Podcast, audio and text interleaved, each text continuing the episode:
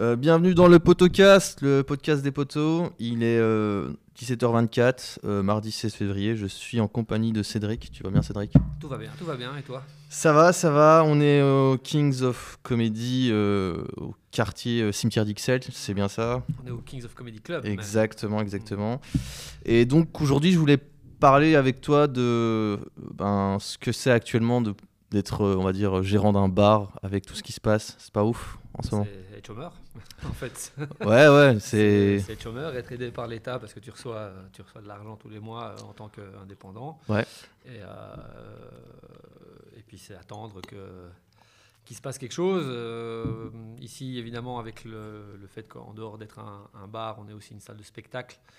Et donc il y a une programmation et donc il y a du travail en amont à faire. Et c'est ça qui est vraiment le, le plus délicat ici pour le moment, c'est de c'est de se dire, euh, ok, ben, j'ai travaillé pour ouvrir le 1er janvier, et puis on a repoussé d'un mois, donc j'ai tout repoussé au 1er février, et puis on a repoussé d'un mois, et ici j'ai tout repoussé au 1er mars, mais à mon avis on n'ouvrira pas au 1er mars, donc euh, voilà. Vous recevez aucune info d'insider euh, en mode. euh, Non, non. Donc là, actuellement, t'es Mais dans le flou, quoi. Même eux ne savent pas. J'ai eu quelques réunions ces derniers temps avec des hauts responsables politiques. Euh, ils ne peuvent pas te dire. Il n'y en a aucun qui peut te dire aujourd'hui, c'est sûr, on va ouvrir le 1er avril, le 1er juin. Il n'y a même pas des, des prévisions où, tu vois, genre, euh, se dire, ok, si on n'ouvre pas telle date, on vous promet que. Non. Ah, c'est vraiment le flou total. Et euh, comment tu fais aussi avec ben, les, les personnes, les employés que tu as ici euh, alors c'est à mon avantage et un peu à leur désavantage, et j'en suis désolé pour eux, mais euh, j'utilise- c'est à mon avantage et un peu à leur désavantage, je suis désolé pour eux, mais c'est euh, la plupart sont des étudiants en fait ici, donc ils ont rien. Ah putain, c'est. C'est galère. une quoi. employée qui elle est au chômage technique, qui doit toucher 75 ou 70% de son salaire, Euh, et puis les autres, ben ils sont dans la merde. Ouais, c'est- c'est c'est vraiment une période. euh, Enfin, c'est horrible en ce moment. Mais je voulais aussi revenir de, sur le- la création du Kings of Comedy Club. Donc, tu as ouvert ça en 2012. C'est ça, le euh, 27 avril 2012. Ok. euh, Moi, j'ai une question. J'ai Google Kings of Comedy. euh, Et la première page, c'est en fait un film hongkongais qui est sorti en 1992. Donc, je veux savoir si le nom c'était en hommage à ce film-là ou pas du tout. Alors, c'est que ton Google est très bizarre. si tu mets Kings of Comedy en première occurrence, euh, ce film. J'ai eu. euh, Ouais, c'est un film avec Jackie Chan qui dure 2h30 et j'ai regardé pour préparer l'interview. Non, Non, non, vient, ça vient du film avec Robert De Niro qui s'appelle The King of Comedy, Ah, donc ça vient aussi d'un. qui est sur un stand-upper. Putain, j'ai jamais vu ce film. Mm. C'est qui qui l'a réalisé? Alors que je dise pas de bêtises, euh, ou Coppola ou le gars de Gremlins, euh, Putain. je ne sais plus. Je vais pas dire de je bêtises. vais rentrer, euh, je vais- que, je- que nos auditeurs tapent The King of Comedy avec De Niro sur le sur les internets et ils trouveront euh, qui a fait Et le film. jamais, il y a jamais une, je sais pas moi, ne serait-ce qu'une pancarte ou quoi pour rendre hommage, un clin d'œil à ce film euh, ici quoi. J'ai Nope. jamais, euh, jamais compris la ref. Donc tu crées ça en 2012 Ouais. avec euh, des associés? Ouais, alors en fait, euh, pour revenir au tout début de la genèse, ça va peut-être être plus facile, à moins que tu veux qu'on on parle d'abord du, du Comedy Club. Parce que le Comedy Club est Non, moi je veux la genèse, je veux tout. Ok, donc euh, en fait, en gros, en 2008, Ouais. Euh, avec euh, un vieux pote qui s'appelle Gilles Morin, euh, avec qui j'ai fait le- les études secondaires ensemble, on a décidé de monter une boîte de production. Enfin, il a décidé, pour rendre à, Gilles ce qui appartient à Gilles, une boîte de production de contenu humoristique et d'humoristes. Euh, qu'on a appelé Kings of Comedy. Mais donc on est en 2008, il y a pff, YouTube, ça existe, enfin c'est Dailymotion et encore, Ouais. c'est vraiment le- la base de base. Ouais. Mais comment vient l'idée de se dire ok, on va, on va faire de la production vidéo? Tu vois, c'est comme, Ouais. enfin c'est une vision avant-gardiste quand même, tu vois. Alors, en fait, lui euh, travaillait chez Dragon euh, à l'époque, donc je sais pas si tu vois, Franco Dragon, Non. qui est un, un metteur en scène de base louviérois, euh, mais qui est connu internationalement parce que c'est lui qui a lancé le Cirque du Soleil. Euh, Ah ouais, je, je savais. Petit truc tout de même. hein, Ouais, c'est quand même pas mal. avec, avec les Montréalais, hein, c'est pas lui qui l'a lancé tout seul, mais c'est lui qui a été le premier euh, metteur en scène des, des spectacles Cirque du Soleil. Euh, il, avait, euh, il est très connu euh, du côté de la, dans la région du centre parce qu'il fait plein de, de spectacles euh, dans la, dans la rue, etc. Il y a un truc qui s'appelle euh, la, la Lune, je sais pas quoi. Enfin, euh, voilà, si, si tu regardes, enfin, si tu tapes Franco Dragon, tu verras, c'est un, un gars assez connu euh, en Belgique et à l'international. Et euh, Gilles s'occupait pour lui de tous les développements à Vegas de certains spectacles. dont celui O, qui est un spectacle du Cirque du Soleil. Et dans, ses, dans son travail, dans ses pérégrinations à travers le monde pour défendre ces spectacles-là, lui était producteur de ce, de ce show, il a eu plein de contacts avec des gens qui lui disaient c'est marrant, il y a plein de nouveaux chanteurs belges, il y a plein de nouveaux plasticiens, il y a des chorégraphes. Euh, ils sont où les humoristes, en fait? Ça fait 15 ans qu'on voit euh, euh, l'ami, Herman, Pirette, les Taloches, Richard Ruben. Qu'est-ce qui se passe, quoi? Et donc il s'est dit, c'est vrai, c'est pas con, bah, j'irais bien aller chercher, moi, ces humoristes. moi, à l'époque, je travaillais dans le manga, dans une boîte qui s'appelle Daibex, où j'allais au Japon chercher des, des, animés et je les ramenais en Belgique. Et, euh, et, puis il m'a dit, bah voilà, moi je vais me séparer de chez de Dragon, euh, je vais lancer ma, ma boîte là-dessus. Euh, ça t'intéresse? Et franchement, l'humour, c'était déjà quelque chose qui, qui m'intéressait à fond depuis, que je suis petit. J'ai été élevé vraiment par, Canal ⁇ et, et par Seinfeld, Dream On, et, par en fait le, premier spectacle Murphy, enfin le deuxième pardon, spectacle d'Eddie Murphy, Raw. Celui en combinaison rouge ou pas du tout Celui en combinaison ah, euh, violette. Le rouge, c'est Delirious. Ah, ok. euh, mais c'est tous les deux des combinaisons mm. en cuir. Et toutes les, tous les deux sont très très bons. Euh, il y a juste quelques vannes de Delirious qui passent plus vraiment aujourd'hui, mais, mais, ça reste la, référence. Et je ne sais pas comment, j'avais, c'est marrant, j'en ai, j'en ai parlé il y a, la semaine passée avec mon cousin, avec qui on, on regardait Raw quand on était petit, et on se demandait comment on avait réussi à tomber sur une VHS sous-titrée français d'Euro quand on avait 10 ans. J'en ai 44 aujourd'hui. Donc, euh, donc c'est quelle année plus ou moins? bah, C'est 88, 9 quoi. Oh là là. Euh, je ne sais pas comment on a trouvé ça à l'époque parce que c'était évidemment. Parce qu'il y avait du entre guillemets du montage à faire sur VHS. Pas, tu vois ce que je veux dire? Je je sais pas. Je, je, t'avoue que ça, ça, reste un mystère.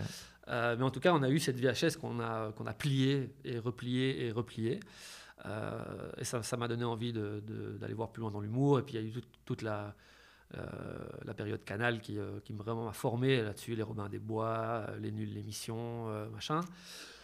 Puis Bref, 2008, ma, ma, ma, carrière ne se fait pas du tout dans l'humour, mais quand Gilles revient en 2008 avec, avec cette idée, ça, ça, ça, me, ça me, parle vraiment. Et donc, moi, ça faisait 5 ans que je travaillais dans ce, dans ce truc de manga, j'en avais un peu marre aussi.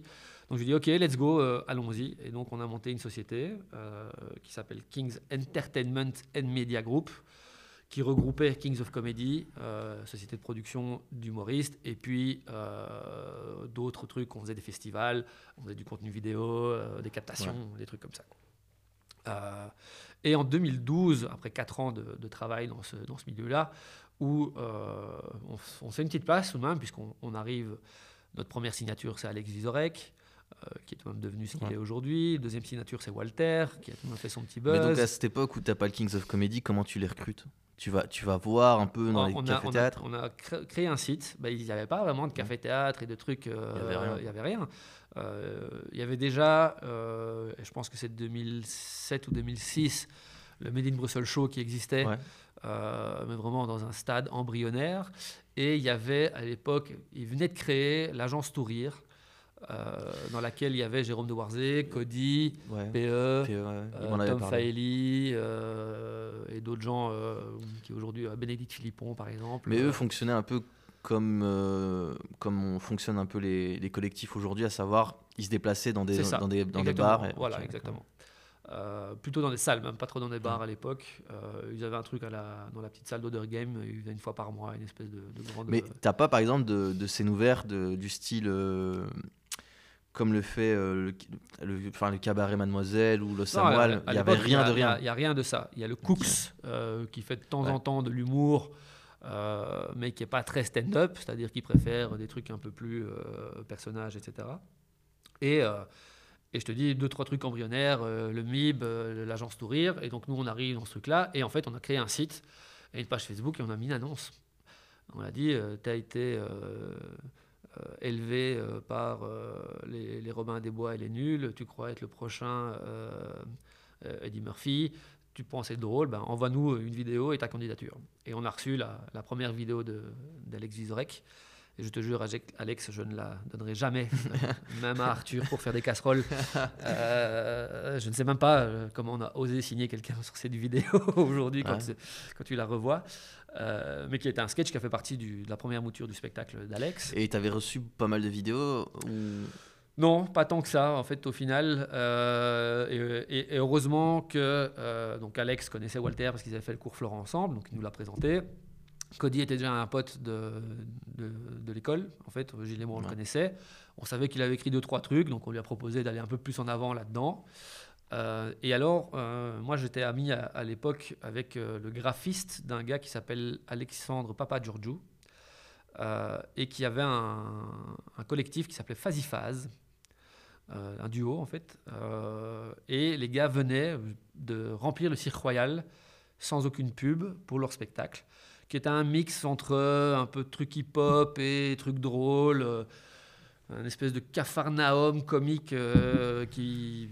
Il n'y avait, pas de metteur en scène, il n'y avait, pas de producteur, c'était vraiment eux deux qui avaient monté, mais ils avaient rempli le Cirque Royal. J'ai emmené Gilles voir ce spectacle. Et, euh, il s'est très bien entendu avec, euh, avec Alexis.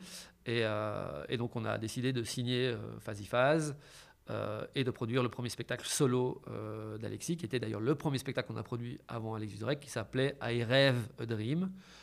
Dans lequel on avait des breakers habillés en bioman, on avait, une, on avait Dieudonné qui faisait une vidéo, on avait, c'était un spectacle, on, a vu beaucoup trop grand, très très vite. Mais c'est quelle année ça? ça, c'est 2009.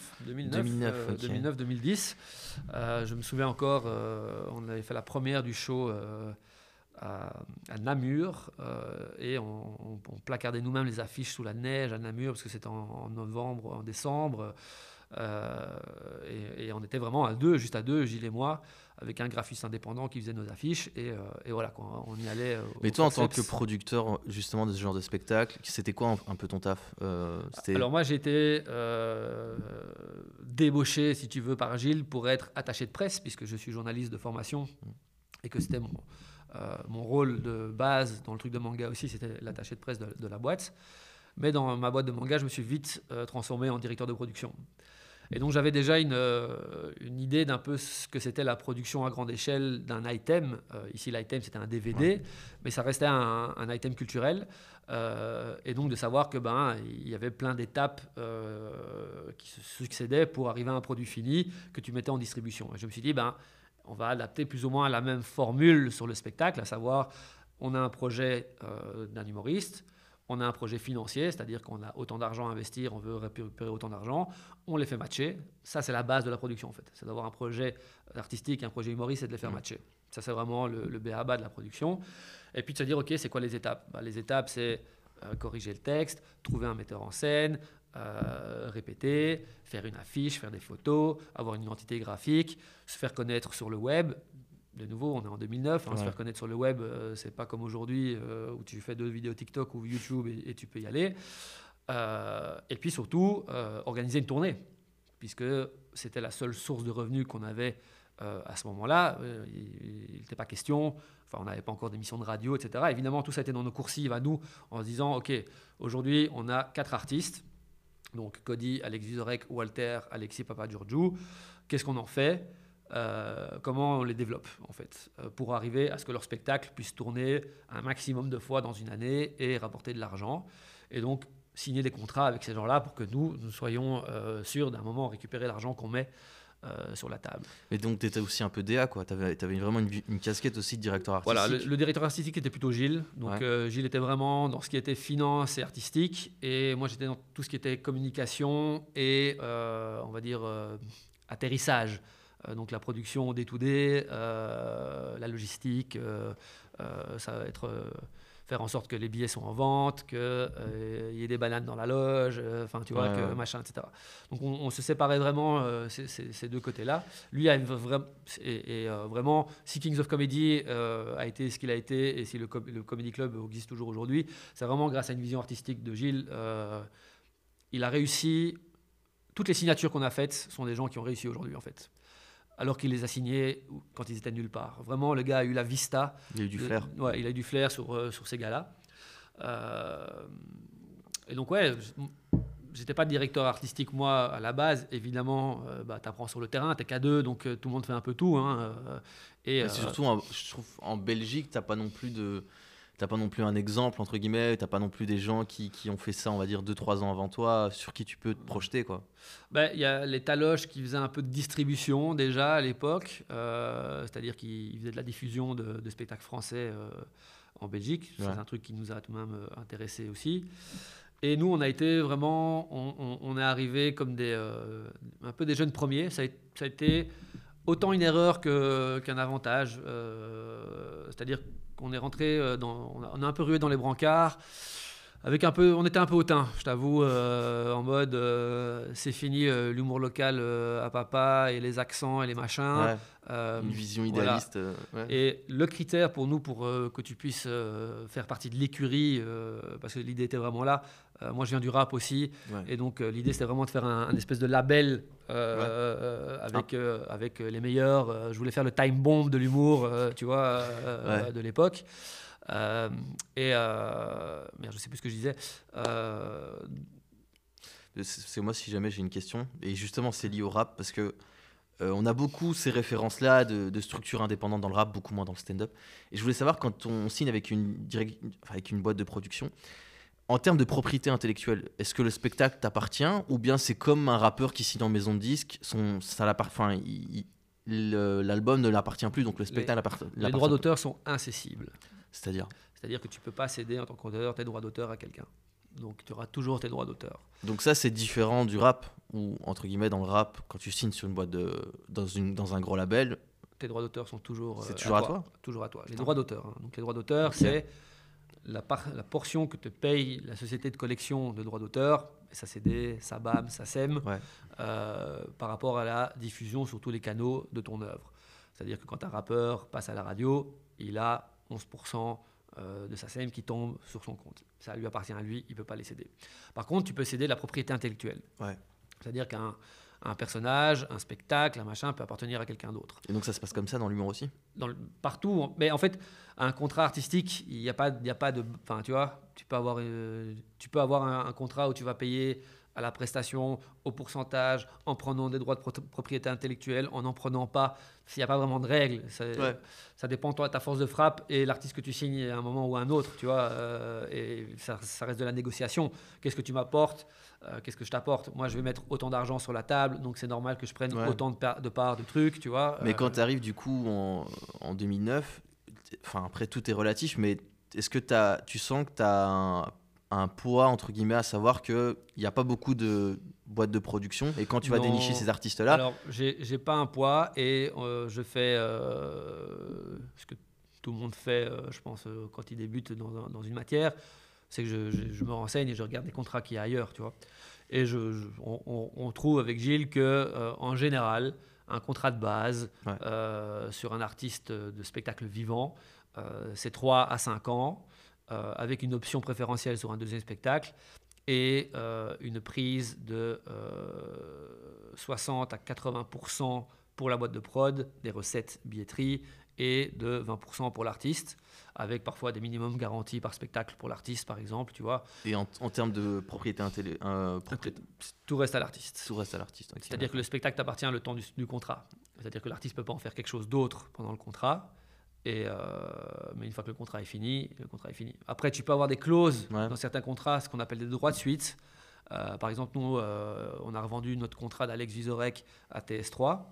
Ah ben, on a un droit de suite de 1,5% sur toutes les dates d'Alex euh, pendant 5 ans. Tu vois. C'est comme au foot, sais, quand tu vends un joueur, Bah ouais, c'est bah, la tu même peux chose. avoir une clause. Putain, Ouais. c'est incroyable. Il y a des mercatos, c'est la même chose. euh, et en- donc on n'avait pas beaucoup de, on n'avait pas beaucoup de, de concurrence à l'époque, euh, et donc on a proposé ces contrats-là. Donc 75-25, euh, 75 pour la boîte de prod, je le précise. Euh, ça m'a valu des procès après, hein, il y a des gens qui avaient mal compris. Et, euh, et 25 pour l'artiste, avec un minimum garanti par jauge, c'est-à-dire que si tu fais une salle de 200, tu auras au minimum ça, si tu fais une salle de 600, au minimum ça, machin, etc. Des contrats de, 5, de 3 ans, avec option préférentielle sur le deuxième. Option préférentielle, ça veut dire que si l'artiste euh, écrit un deuxième spectacle, il est obligé de te le proposer en premier. Tu lui donnes un, contrat. Il peut aller chez un quelqu'un d'autre. Si quelqu'un d'autre lui propose mieux, tu as le droit de t'a- de t'aligner. T'aligner. Et si tu t'alignes, il peut plus aller ailleurs, c'est chez toi. Voilà. Mm. Parce qu'en général, c'est rare que tu fasses de l'argent sur un premier spectacle, en fait. Il faut toujours avoir une option préférentielle sur un deuxième parce que le premier, c'est le développement. Ouais, il doit se faire connaître, ce genre de choses. Et c'est là où tu mets le plus d'argent. Souvent, le deuxième, tu n'as plus besoin de faire autant de développement. Donc, donc en 2009, tu as quatre artistes, quatre rookies. Quatre rookies. Et comment ça se passe? Tu, tu, sens que ça prend? Tu sens que tu commences à être rentable? on, on, fait, on fait 8 ou 10 dates d'Alexis Papa Giorgio. Ça se passe plutôt bien. On perd un peu d'argent tout de même, euh, argent qu'on a mis nous-mêmes de notre poche à l'époque. Euh, on est en ISBL sur cette première année, 2008-2009. Euh, et en 2009, on se dit, bon, on a perdu un peu d'argent, mais ça a même marché, on s'est fait un petit nom. Maintenant, on a quatre signatures. Ce qu'on va faire, c'est qu'on va passer en société. Donc, on crée Kings Entertainment and Media Group. On fait un prêt, évidemment, pour avoir du cash flow. Et tu n'as euh, pas de subside à l'époque ou genre, y a pas, tu sens pas qu'au niveau de, de bah, l'État, il y, a vraiment une, vraie envie de promouvoir les artistes belges? Nous, ce qu'on fait, bah, en tout cas sur l'humour, il n'y a, pas, parce que ceux qui sont là sont déjà dans des espèces de baronnies euh, qui fonctionnent très bien. Hein. Mm. Je dirais Marc Herman, les Pirettes, euh, Taloche et, et, André Lamy, c'est des gars qui fonctionnent. Hein. donc, ils n'ont pas besoin. Non, ils n'ont pas besoin. Et par contre, ce qu'on a fait, c'est qu'on a été toqué à la SRIB. Euh, Société régionale d'investissement bruxellois, euh, pour obtenir un prêt à 0%. Et donc, eux te donnent un prêt sur 3 euh, ou 5 ans. et tu dois juste mettre leur logo sur les affiches et les machins comme ça. et tu dois rembourser évidemment tous les mois. Et tu fais partie d'un espèce de network de la SRIB, c'est-à-dire que chaque année, ils montrent les gens qui, qui, aident dans une espèce de foire, si tu veux. Ouais, tu dois, tu dois te pointer, présenter ce que tu fais. Et tu fais du networking un peu. Et puis surtout, on, a le visage, nous, euh, rivé vers la France, en fait. Hein, le regard rivé vers la France. Euh, la Belgique nous intéresse peu, en fait, à l'époque, euh, parce qu'on sait que Nul n'est prophète en son pays est un, dicton vraiment belge, et que les gens, quand ils réussissent, souvent, ben, ils réussissent parce qu'ils partent à l'étranger. En tout cas, c'est le cas pour la plupart des, des Puis surtout, la France est en avance aussi. Il y a déjà. le Jamel Comedy Club, voilà. c'est 2006-2007. ils sont déjà là, ils sont déjà là depuis un petit temps pense que le Paname existe déjà même, euh, pas sûr. Mais, ouais, le euh, Paname c'est 2009, 2008-2009. Il y a, l'émission Pliée en 4 qui était euh, présentée par Hanouna à l'époque. Dans laquelle j'ai bah, on a fait on a fait l'émission avec avec Alexis et c'est la première fois que je découvre un petit gars qui s'appelle Arnaud de sa mère que personne ne connaît et qui nous fait le sketch du pendule qui est exceptionnel et voilà, là, on commence, tu vois, on fait, on fait ce genre de trucs. On, va, on rencontre Dieudonné euh, dans sa bonne époque, euh, avant qu'il ne devienne politicien. Et euh, le mec direct, bonne entente, il nous fait la vidéo pour le spectacle d'Alexis. et puis, dans cette idée un peu de rap, moi je me dis, eh, ce qui est bien, c'est, le Wu-Tang, quoi, tu vois. Et donc, faisons des spectacles avec nos quatre rookies, quoi. Et c'est l'époque aussi, comme je disais, moi je viens du rap, je connais très bien James Dino où euh, Dino se pose un peu des questions sur ce qu'il fait, machin, etc. Je dis, bah, lance-toi dans l'humour, tu fais du rap un peu drôle, quoi, tu vois. Et donc lui, hop, vient dans l'écurie sans être signé en, production chez nous, mais rentre dans le collectif euh, Kings of Comedy Show. Et donc là, on organise une première soirée au Varia en octobre. Le Varia qui est. C'est un théâtre de 400 places à, Bruxelles. Et euh, le Varia nous, nous donne deux semaines de résidence chez eux pour, pour répéter. Vraiment, ils suivent à fond. Euh, ils ne nous ont même pas pris de location de salle, euh, on fait un partage de recettes, etc. Parce qu'ils sont, ils sont motivés par le, par le projet. Et euh, on remplit cette salle, on fait 400 places payantes avec, avec une réception VIP derrière. On est très très fiers de ce premier spectacle réel de la boîte Kings Entertainment, puisque tous les autres spectacles d'Alexis étaient encore sur la SBL à l'époque. Et, et, ça, c'est un vrai. C'est le vrai lancement en fait. Octobre 2010, si je ne m'abuse, octobre 2010. Euh, donc 5, 6 personnes sur scène. Euh, il y a Julie Villers qui se rajoute en dernière minute. Et c'est un show de combien de temps? Je pense qu'on fait 1h40 de show. Euh, avec des, la vidéo, des effets spéciaux. Enfin, on, met le paquet vraiment et on est, on est très, très heureux de ce truc-là. Et c'est le début, quoi. Ça a, lancé, ça a vraiment lancé le truc. ça a commencé à faire un peu euh, écho euh, chez des gens. Tiens, il y a une nouvelle boîte de prod. Euh, et Gilles, déjà via son travail avec Dragon, avait déjà un carnet d'adresses assez intéressant. Et donc, on commence à rencontrer plein de gens en France. Philippe Vaillant, qui est le mari et producteur de Anne Romanoff, par exemple. Il y a Stéphanie Bataille, qui a été jury dans On ne demande qu'à en rire, qui est la metteuse en scène d'Alex Vizorek qui, avec qui on s'entend assez bien, qui nous présente plein de gens. Et puis elle nous dit, mais il faut vraiment venir sur Paris. Euh, et donc ce qu'on fait, c'est qu'il y a euh, WBI, donc Wallonie-Bruxelles International, qui est un, organe euh, étatique. J'ai déjà eu affaire à ces gens-là. Qui normalement est en. Enfin, ils essaient de promouvoir un peu tout ce qui est belge. Voilà, exactement, à l'étranger. Donc ils sont présents en France, au Canada, en Afrique. Ouais, ils envoient des étudiants. Ils m'ont pas envoyé ces enfants. Et on décide avec eux d'organiser. Ils ont une salle de théâtre en fait. Euh, à Paris. Et donc, on organise une semaine belge. Quoi, donc, euh, la Belgique a une salle euh, à, à, Paris, Tout à fait. encore aujourd'hui, ils l'ont Ouais, je pense Putain, Ça fait longtemps que je ne l'ai plus vu, mais nous, on l'a utilisé tout de même 4-5 fois. Ouais. Et c'est bien situé, c'est en ah, Paris-Paris C'est en plein centre de Paris, et c'est pas loin du, du point-virgule. c'est hyper bien situé. Et c'est une très très belle salle, avec une salle de réception juste au-dessus. c'est nickel. Ouais. et donc, on, est, on organise la semaine belge à Paris. Euh, qu'on va réitérer sur 4 ou 5 années après. Et donc là, c'est un peu comme aujourd'hui, il y, a cette concurrence de dingue à Paris où tu as, je ne sais combien de shows tous les jours. Et donc, vous vivez, vous vivez cette concurrence-là euh... bah, Oui et non, parce qu'on est moins. Euh, c'est un truc qui est un plus ou moins subsidié, tu vois. Ouais, il n'y a pas cette pression. Il n'y a pas la pression financière de notre côté, tu vois. Donc, euh, après, nous, on doit juste payer les artistes, mais euh, voilà, et on, a, la salle est, offerte par le WBI. Euh, je pense qu'on a une enveloppe du WBI euh, pour les artistes, donc au final, on doit payer la bouffe et les déplacements. Enfin, tu vois. Il n'y a pas, y a pas une grosse pression. On s'est déplacé dans une seule bagnole, on a fait le trajet, on n'a pas pris des trains. Enfin, tu vois. voilà, quoi. Et donc là, on fait, on, présente Walter, Alex, Cody, Alexis et Dino au public parisien.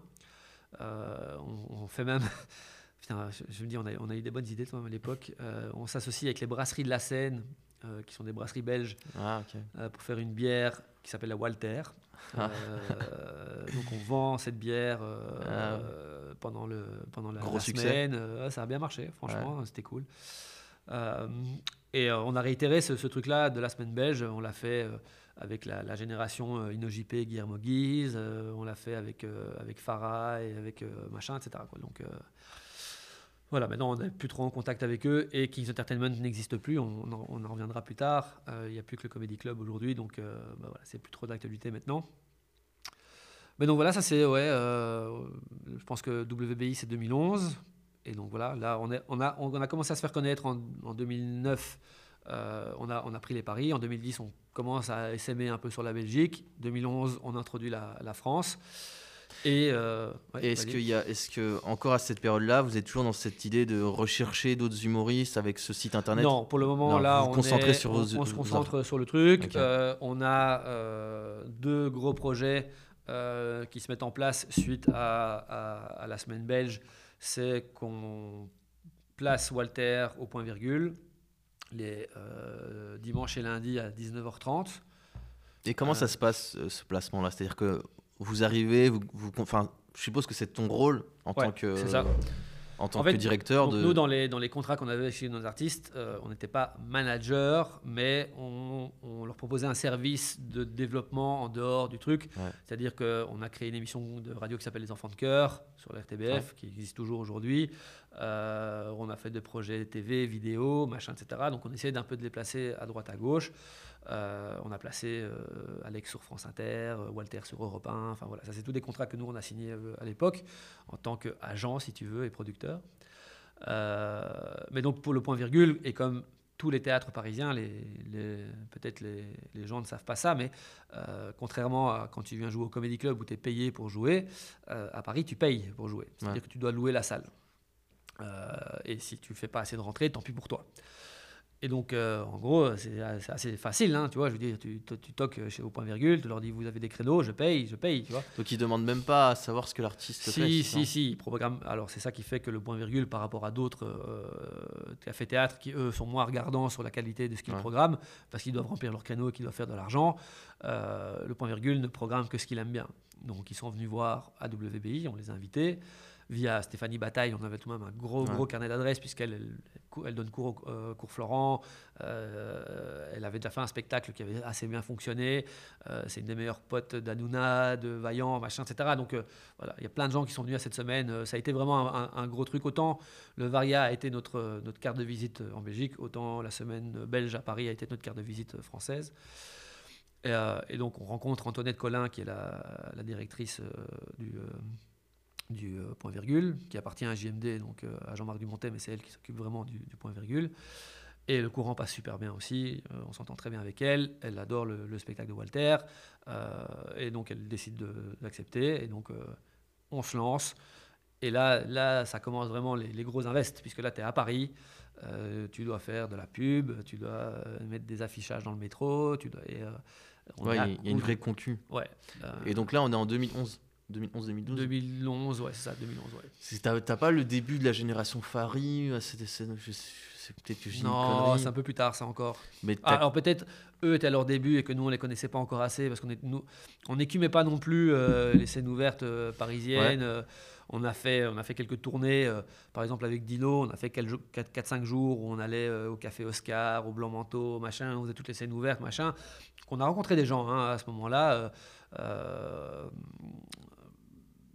Mais t'es pas tombé sur cette génération. En tout cas, le Paname 2011, sur et certain, ça existait déjà. Ouais, mais en tout cas, à cette époque-là, on n'a pas rencontré Fari, etc. Non. Euh, mais donc, tu te confrontes un peu à tout ce milieu-là. T'estimes que tu es dans la bonne voie, que, que ton produit est totalement pertinent et bon. Tout à fait. Et donc, comment ça se passe sur le spectacle de Walter au point virgule? Tu sens que. C'est un carton. C'est un carton. C'est un carton. C'est euh, c'est ce qui lance réellement la machine qui avait fait tout ce qu'il fallait pour se faire connaître, mais qui, qui à ce moment-là ne faisait pas vraiment d'argent. Euh, on avait un, rentré un peu dans les caisses euh, avec le spectacle Varia qui avait bien fonctionné, mais au final, on était en coprod avec le Varia, donc on n'avait pas pris grand-chose non plus. Euh, la tournée d'Alexis à I Dream avait pas été rentable sur le, truc. On avait un peu de cash flow grâce au, auprès de la SRIB, et donc là, on décide de mettre vraiment les moyens. Je pense qu'à l'époque, on avait dû investir en com un truc du genre 35 000 ou 40 000. Il y avait les affiches dans le métro? Pas dans le métro, mais il y avait des affiches dans le bus, il y avait des. Euh, il y avait de l'affichage à l'extérieur, euh, machin, ça. On avait euh, mis un peu de thunes tout de même. on commençait même à faire déjà certains trucs sur le net, je pense. ouais, c'est ça, on avait fait des, on avait des banners sur Billet Réduc. donc Billet Réduc, qui est pour les auditeurs un, site qui propose des, des prix, enfin des billets de, de, spectacle à moindre prix. Et on peut mettre des évaluations. Exactement et qui est un des trucs les plus visités pour aller voir des spectacles à Paris, puisqu'il y a euh, plus ou moins 580 spectacles par soir à Paris, dont 350 d'humour. Donc euh, voilà, il faut se faire un peu euh, dans cette jungle. Et, et, ça fonctionne assez bien, c'est-à-dire qu'il remplit assez rapidement les créneaux, ça commence à faire rentrer un peu d'argent. Ça nous permet d'investir pour faire Avignon en 2011, en été 2011, euh, avec Alex Vizorek. donc le Festival d'Avignon pour les auditeurs, c'est un peu le... C'est un peu la foire euh, au spectacle, un peu. On vient voir un peu tous les spectacles. Il y a, il y a 1200 spectacles par jour euh, dans une ville qui est complètement transformée. C'est-à-dire qu'il n'y a plus que des gens qui viennent voir le. Tu vois plus aucun Avignonnais en fait pendant le mois de juillet. Ils partent de là. Parce qu'il y a beaucoup trop de monde et qu'il fait beaucoup trop chaud. et donc ils louent, tout le monde loue ses, appartements, machin. Et genre tu peux voir des spectacles dans des appartements? Bah, il y a des gens qui louent leur garage pour faire des, salles de théâtre, des trucs comme ça. Mais surtout, tout le monde doit se loger. Donc il y a des gens qui louent leurs appartements pour qu'ils puissent se loger, etc. Euh. Et donc là où vont tous les directeurs de production Voilà, et en fait, c'est l'avantage d'Avignon, euh, c'est que tu peux en, trois semaines voir tellement de gens que tu ne vois pas. Enfin, sinon, tu dois faire le tour de la France, en fait. Ouais, donc en termes de networking, pour toi, ah, c'était. C'est les deux Avignon 2011 euh, et 2012 qu'on a fait avec Alex sont les, les, deux, les deux moments où j'ai le plus rencontré de gens euh, et où, euh, où, vraiment la Kings of Comedy euh, s'est fait une, place et on, où on a commencé à se faire des amis aussi dans le milieu, ou de la prod, ou des, gens comme Artus, comme Pierre-Emmanuel Barré. Voilà, enfin, c'est des gens qu'on voyait tous les jours et qui, qui sont vraiment devenus des amis aujourd'hui. Quoi. Et quand tu vas à Avignon, même avec tes quatre artistes, tu perds de l'argent, c'est un investissement que tu fais Alors, en général, tu en perds euh, sur le moment même, c'est-à-dire qu'à la fin du mois, c'est très rare que les, trucs soient rentables. En, je te parle là en 2012, ça n'est plus mm. du tout le cas aujourd'hui. Euh, on, on, y reviendra peut-être après, mais le, le but même d'Avignon a complètement changé euh, aujourd'hui. Euh, en 2012, tu n'as pas d'artistes connus vraiment qui vont à Avignon. C'est-à-dire qu'Avignon est un endroit où tu te fais connaître. Ouais. Et où tu vas tester, où tu peux jouer aussi trois semaines d'affilée dans un, dans un théâtre. Tu vois, Donc tu rôdes aussi, quoi. et tu rôdes aussi. Euh, et donc, tu payes. Je me souviens, nous, on, était, on avait commencé au Capitole, qui n'existe plus maintenant.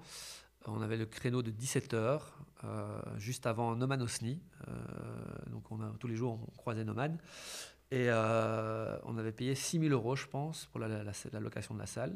Si je m'abuse, c'était 6 000 euros. Euh, tu comptes euh, minimum 20 000 d'affichage et de, de pub, c'est- plus la location de la maison, 4-5 000. Et tu vas avec les quatre artistes? Non, j'avais qu'avec Alex. On n'avait pas les moyens. Ok, Euh, donc là, par- et là, là, c'est un choix encore. C'est un choix. Un Comme, choix. comme Walter était euh, joué à. Ouais, il avait, il virgule, il cartonné avait à son part. truc là. Ouais. On a décidé à Alex. Euh, Cody n'était pas content, par exemple, tu vois. Ouais, ouais, bien sûr, Voilà. il faut gérer des Euh, égos, c'est voilà. compliqué. C'est un truc d'ailleurs qu'il nous a souvent reproché, c'est qu'au Ouais. final, on n'a jamais fait d'Avignon avec lui. Tu vois. Mm. Parce qu'on l'estimait pas prêt à l'époque. euh, euh, parce qu'aussi, il faut se dire, ok, on y va, mais il faut que le spectacle fonctionne, quoi, tu vois. euh, Ouais, ouais, ouais, bien sûr. Puis c'est euh, c'est compliqué de devoir gérer, Ouais. comme tu dis, des égos en tant que directeur de production, mais Et- ça fait partie du métier. Et donc, comment tu, te, comment tu sors du lot dans 1300 spectacles par jour, avec tout le monde qui essaye de sortir du lot C'est-à-dire que, je sais pas si tu as déjà fait Avignon, J'ai déjà vu les images, les, les, les photos Tu- et tout. tu fais 2 tractes. mètres, tu as un track, tu fais 2 mètres, tu as un track, tu fais 2 mètres, tu as un track, tu as des gens qui font des parades, Puis- tout tout le monde essaye de faire d'une manière ou d'une autre le plus possible. et de- sur les photos, voilà. tu vois que les gens ont chaud, quoi. Ouais. Et, euh, et donc, ce qu'on avait fait, c'est qu'on s'est dit, OK, on va louer une maison. Euh, Il y a euh, deux personnes qui vont y être tout le temps, Alex et moi. Euh, trois personnes avec le régisseur. Euh, et on va dire à des gens, puisque la maison était assez grande pour accueillir des gens, on vous loge gratuitement, mais vous tractez deux heures pour jour- par jour pour nous. Ok, d'accord. Euh, Et donc on s'est fait une espèce de, de team de soldats qui sont des amis, qui sont Ouais. venus euh, euh, dormir 3, 4 jours, 2, 3 jours, et qui flyaient avec nous. Alex avait ses cymbales, puisqu'il a un sketch avec des cymbales, donc il se baladait dans la rue avec ses cymbales, euh, et donc bam, bam, bam. Et, euh, et tu t'amuses sur les 10 premiers jours, et puis tu as 10 jours où tu fais putain, j'en ai marre, et puis euh, parce que bah, tu te lèves le matin, tu vas tracter, tu rentres, tu vas bouffer. Et même pour l'artiste, quoi. il- il- quand il monte sur scène, il est fatigué, quoi. Alors, on essayait. euh, alors, c'est toujours plus efficace quand l'artiste tracte lui-même, ouais, ouais, bien sûr. évidemment. euh, mais on essayait de, de le. De en fait, ménager un peu. ce qu'on faisait, c'est qu'on avait une, une grande bâche avec sa, sa tête et des, les petites phrases de presse qui disaient que c'était vraiment bien comme spectacle. Lui était là avec ses cymbales et nous on ramenait les gens vers lui. Comme ça, lui devait pas, tu vois, il- juste il parlait aux gens, quoi, tu vois. Et nous on, le ramenait. Ah, mais si vous voulez, il est juste là, Ah, machin, etc. Puis à 17h, tu as le show. Et puis, soit tu es motivé, tu fais encore la sortie des spectacles euh, après euh, de 18 machin, ou, ou soit bah, tu vas te bourrer la gueule. et, euh, voilà. Je vais Euh, pas te demander quel choix euh, tu faisais, mais euh, en tout Ouais, cas. on était en production, on avait de l'argent à récupérer. Je buvais pas tous les soirs. Mais, mais du coup, comment se passe un peu en termes de remplissage euh, ce premier Avignon? Ça se passe bien? Plutôt bien, plutôt Ouais. bien. C'est pas un carton plein, mais on fait un score plus, plus qu'honorable. Au final, euh, je pense même qu'on on arrive quasi en équipe. Enfin, on doit perdre 2000 euros, 3000 euros sur le, sur le mois, ce qui est vraiment rien sur un Avignon. Et surtout, et c'est à ça que ça sert, j'ai vendu genre 45 dates, quoi, tu vois. Et donc là, euh, ben, la, la vente minimum, euh, je pense que le prix minimum qu'on avait, euh, c'était 800 balles pour les petites salles. Ouais. Donc on fait 45 fois 800 minimum, parfois. Et donc plus, là, c'est la première tournée que tu bookes en vrai. Exactement. Et euh, donc en France, principalement, où il y a des dates en Suisse ou C'est ça. Ben, euh, en Suisse, on avait. euh, c'est vrai que j'ai oublié cette étape-là. Euh, c'est ce que c'est 2010 2010 ou 2011 C'est avant Avignon en tout cas. Euh, on avait inscrit Alex dans différents concours, tu vois, des tremplins, des machins, enfin, tu sais, le, le- Ouais. le parcours un peu habituel du euh, de se faire connaître. Tu fais toutes les, tous les tremplins euh, de jeunes humoristes. Euh, il avait gagné Rochefort et machin. Et on l'avait inscrit pour le prix François Sylvain qui est organisé par Montreux en fait. Ok, donc Montreux, qui est une boîte de production suisse et qui est un festival qui est Voilà. super connu pour les auditeurs. et, et il l'a gagné. Et donc, euh, il a gagné de faire partie du gala de Eric Ramsey et euh, de, de Ramsey Bedia et de euh, François Rollin. Donc c'est un Montreux. C'est à Montreux. En quelle année? 2010 2010, je pense. C'était je, me- je crois qu'il n'y a même pas de, il y a, il y a il n'y a pas de vidéo. hein. Ah non, il n'y a pas de vidéo. Il n'y a pas de vidéo. Non, non, il n'y a pas de vidéo. Ils n'avaient pas encore ce truc de, de faire Est-ce que déjà en 2010, c'était considéré comme un vraiment l'endroit à place to Ça commençait, ça commençait. euh, C'était le seul qui faisait des gros galas avec des gros gros noms. Euh, ici, tu avais même Ramzi Bedia, François Rollin Ouais. qui présentait un gala dans lequel il y avait euh, Astier, sa mère. Ah ouais, c'était voilà, toute cette génération. voilà. euh, et, et donc Alex, qui grâce à son prix, non seulement faisait le gala, mais on faisait trois jours à Vevey, qui est une petite salle qui est tenue aussi par, euh, par le Montreux, mais qui est à genre 50 km de Montreux. Euh, et donc ça, ça avait aussi fait pas mal de, de- de contacts avec les Ouais. gens. Euh, C'est là où euh, nous, on a rencontré et où c'est vraiment devenu aussi une bande de potes. Charles Nouveau, Thomas Wiesel, Alexandre Cominec. Qui venait de viennent là. commencer? Il venait de commencer, c'était le tout début. et, et donc, ouais, donc je vends ces dates donc à Avignon en 2012, je boucle la première tournée. Et le- Gilles, lui, son, son rôle était aussi de. de- de- c'est sa force, non seulement d'avoir du flair, mais d'aller chercher des, des gens un peu plus haut, quoi, tu vois. Et il commence à avoir des grandes, grandes relations avec Juste pour Rire, euh, puisque via euh, ce qu'il faisait euh, pour Franco Dragon et le Cirque du Soleil, euh, c'est Franco Dragon aussi qui mettait en scène Céline Dion, par exemple, tu vois. Hmm. Ah donc- ouais Euh, Putain, et donc il commence à rencontrer des gens euh, sur Montréal. Il va à Montréal pour le, des trucs du Cirque du Soleil. Et il, il- il devient euh, assez pote avec Gilbert Rozon, Ouais. patron de Juste pour Rire. Juste pour rire, qui, on peut le dire, enfin pour les auditeurs, en termes de parallèle, c'est un peu pour la musique, c'est un peu universal quoi. C'est la grosse pointe de C'est même production. un peu plus que ça, parce qu'Universal a, a plus de concurrents que, que Ouais, Rire. donc c'est vraiment un mastodon de la production. C'est le ils plus sont- grand festival du monde Ouais, et en termes de, de remplissage. C'est euh, qui sont et plus ils sont et demi de présents. personnes pendant 30 jours sur le territoire. Euh, c'est une ville complète qui a été construite autour de ce festival. C'est-à-dire que qui tout se le déroulent. euh, ils se dérou- enfin, du, du 7 euh, au du 7 juillet à fin juillet dans le centre de Montréal. Euh, Et est-ce qu'ils ont aussi une boîte de production américaine? ils ont Just for Love. Ah, Ils sont Ouais. partout, Ils ils sont sont partout. vraiment, vraiment partout. Donc c'est vraiment un gros, gros mastodon. Et euh, en, States, c'est eux qui euh, produisent à l'époque, c'est plus eux maintenant, mais c'est à l'époque, ils ont Chapelle, euh, ils ont Siké, ils ont. Ah ouais. Ouais. Et donc quand, quand Kings of Comedy Production est en contact avec Juste pour rire, c'est David qui parle à... Ah, non, c'est Goliath qui parle à David. quoi. Totalement, totalement. Et Juste pour rire a déjà une boîte en France à l'époque. Ok. Ils ont Avec, déjà avec des euh, grosses signatures euh, bah, Foresti, Dubosc, Ok, ça euh, bon. signature. Et donc Gilbert Rozon nous met en contact avec les gens de France. Ça, se- ça se passe assez bien entre Gilles et, et les gars là-bas. C'était, c'était qui qui était à la tête de Juste pour rire à l'époque? Euh, C'était. Ah, je reviens plus sur son nom. C'était une meuf. Euh, Ah Avant les sœurs. Mais bref, Une- on s'en fout. Euh, ça me reviendra plus tard. Il y a un très très bon sketch de, de Yann Stott sur elle d'ailleurs. Mais quoi, Euh, c'est une, c'est une, une québécoise une... non, c'est une française, Française. Qui, qui gère, donc juste pour rire, SAS, Ok. Société Anonyme, euh, à Paris, qui est une extension de, de Juste pour rire groupe euh, montréalais. Et euh, ils voient que nous, on est très très fort en développement. Eux, eux ils ont deux vaches à lait. Ouais. Ils savent plus très bien quoi faire. Ils ont signé Yacine Bellous, mais ils n'arrivent pas à le développer. Ils ont Verino, mais ils n'arrivent pas à le développer.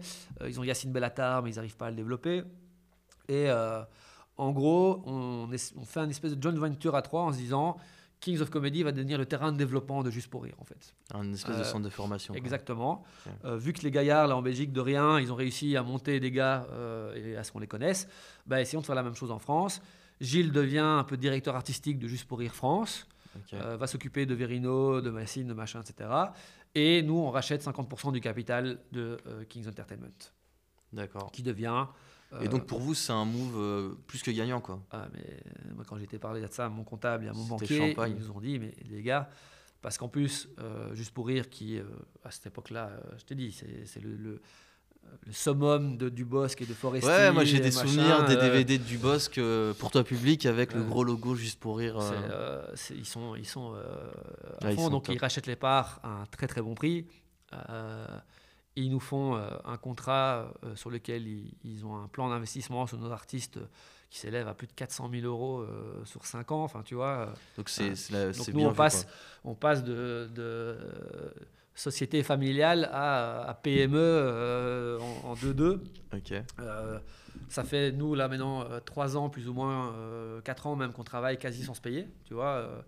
vraiment, Gilles et moi, on se payait un mois sur deux, et encore, quand on se payait, c'était vraiment des, des clopinettes, tu vois. On essayait avec le, le, chômage un peu, de gratter à droite à gauche, machin, quand on quand on n'avait pas statut d'artiste, etc. Euh, et là, on a un coup, boum, euh, on revend nos parts, il y a de l'argent qui arrive sur, la, sur le compte de la boîte, euh, il y a un plan d'investissement, enfin, tu vois, tout. et puis, on, fait partie du plus grand groupe mondial d'humour. les portes s'ouvrent. Grosse confiance, et puis. La, boîte française reprend Walter et Alex Vizorek pour toute la production qui est là-bas, c'est eux qui vont mettre les thunes à la base, etc. Enfin, c'est un, gros, gros move. Mais ils reprennent deux artistes sur les quatre que vous avez? Ouais. D'accord. En, en, production exécutive. Donc en gros, on reste nous les producteurs, mais c'est eux qui s'en occupent sur place, puisque c'est plus facile pour un, groupe qui est là-bas de faire tout ce qui est billetterie, machin, etc., que nous d'ici, ou que de devoir faire des allers-retours à Paris tout le temps, etc. Donc on signe ça en 2012. Et, euh, et puis là, bah, évidemment, on vient juste pour rire, on va au festival à Montréal. Et puis, bah, hop, Farine, tous, les, tous les contacts se font.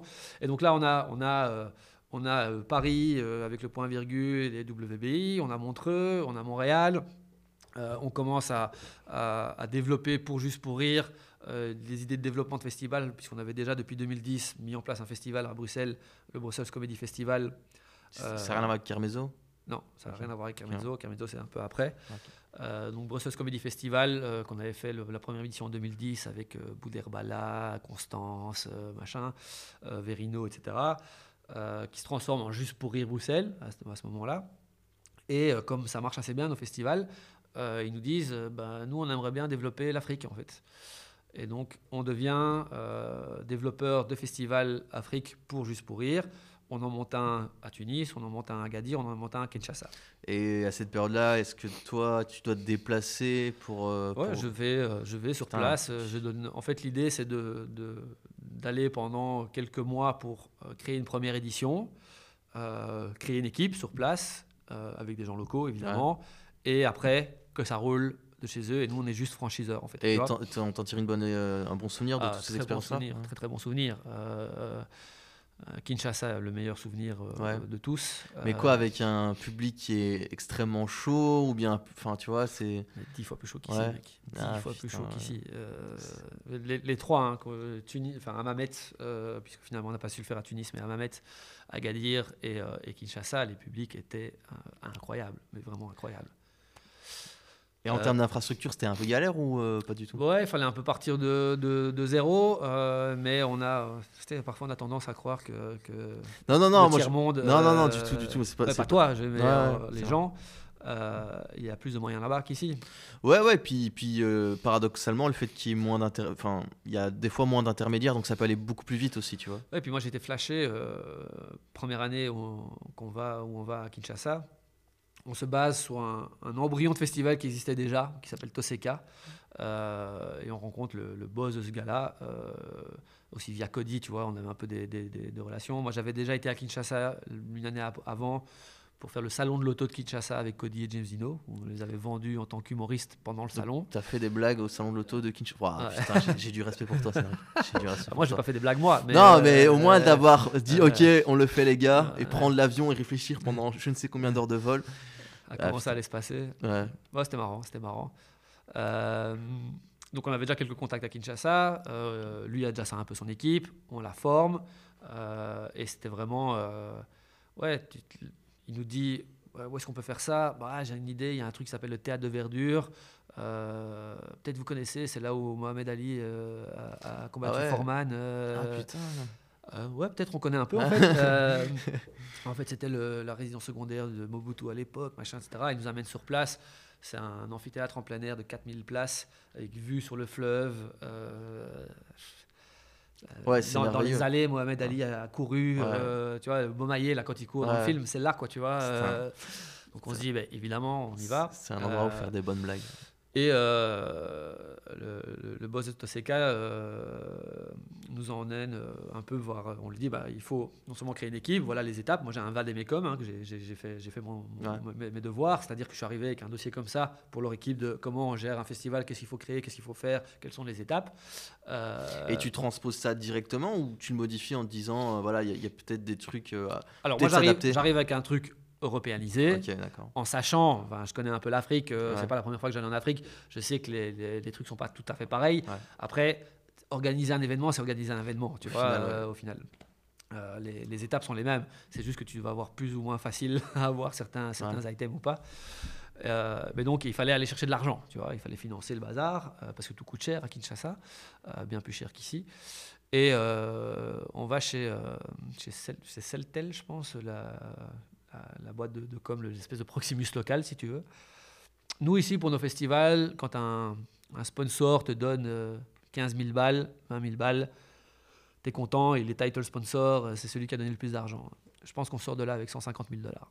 Ah ouais. Euh, Euh, Ados Endo- Endobazi, qui est le, le, le boss de Toseka, euh, nous avait dit euh, Moi, dans mon Vademecum, c'était ça, c'était aller chercher 20 ou 30 000 par truc. Il fait Mais non, euh, c'est pas possible, tu vois. Euh, les gars, ils savent qu'il va y avoir 4 000 personnes pendant une semaine dans un truc, et Ouais, puis ils, y vont, quoi. Et donc voilà, c'est euh, une spécificité locale où euh, c'est bien plus facile d'avoir de l'argent de sponsor, par exemple euh, à Kinshasa ou à Agadir qu'ici. quoi. qu'en Belgique. Ouais. Ouais. ouais, bien sûr.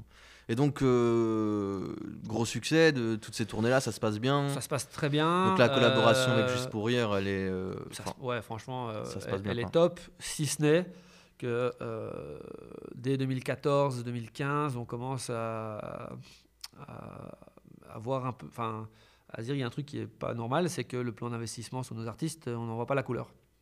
D'accord. Mais est-ce que tu peux juste, avant, me parler de la création du Kings of Comedy? Parce que là, c'est 2013-2014. Tout à fait. J'avais oublié, j'avais oublié le Ouais. Comedy Club. J'avais oublié le Comedy Club. Donc, euh, quand on a signé avec, euh, avec Juste pour Rire en 2012, euh, on dit aussi à Juste pour Rire euh, c'est bien beau, on a des artistes, on a un festival, on est présent à Paris, on a été à Montreux, machin, etc. Mais ce serait bien de, de maîtriser un canal de distribution, de diffusion.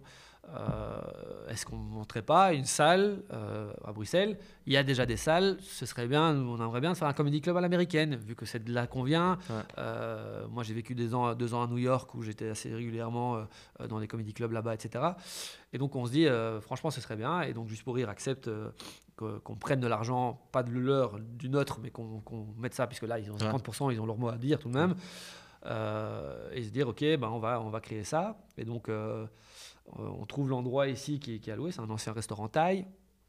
Et on se dit, OK, il faut racheter le, le pas de porte, première chose. Faire des spectacles, trouver les gens pour aller sur scène, c'est mon taf, pas de souci.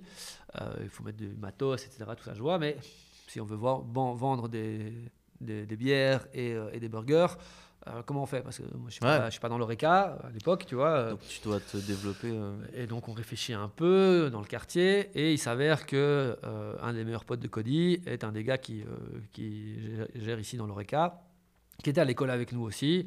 On lui propose le projet et il est, un- il est motivé.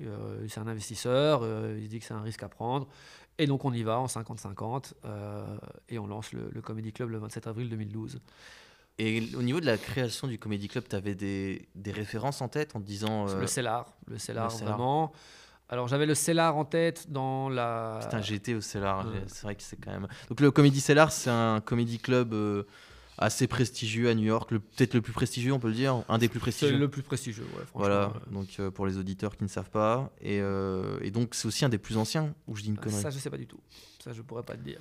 Mais donc en 2012, c'est vrai que pff, ouais, il y a le Paname, est-ce que le Paname c'est enfin, c'est Inca, Vitef euh.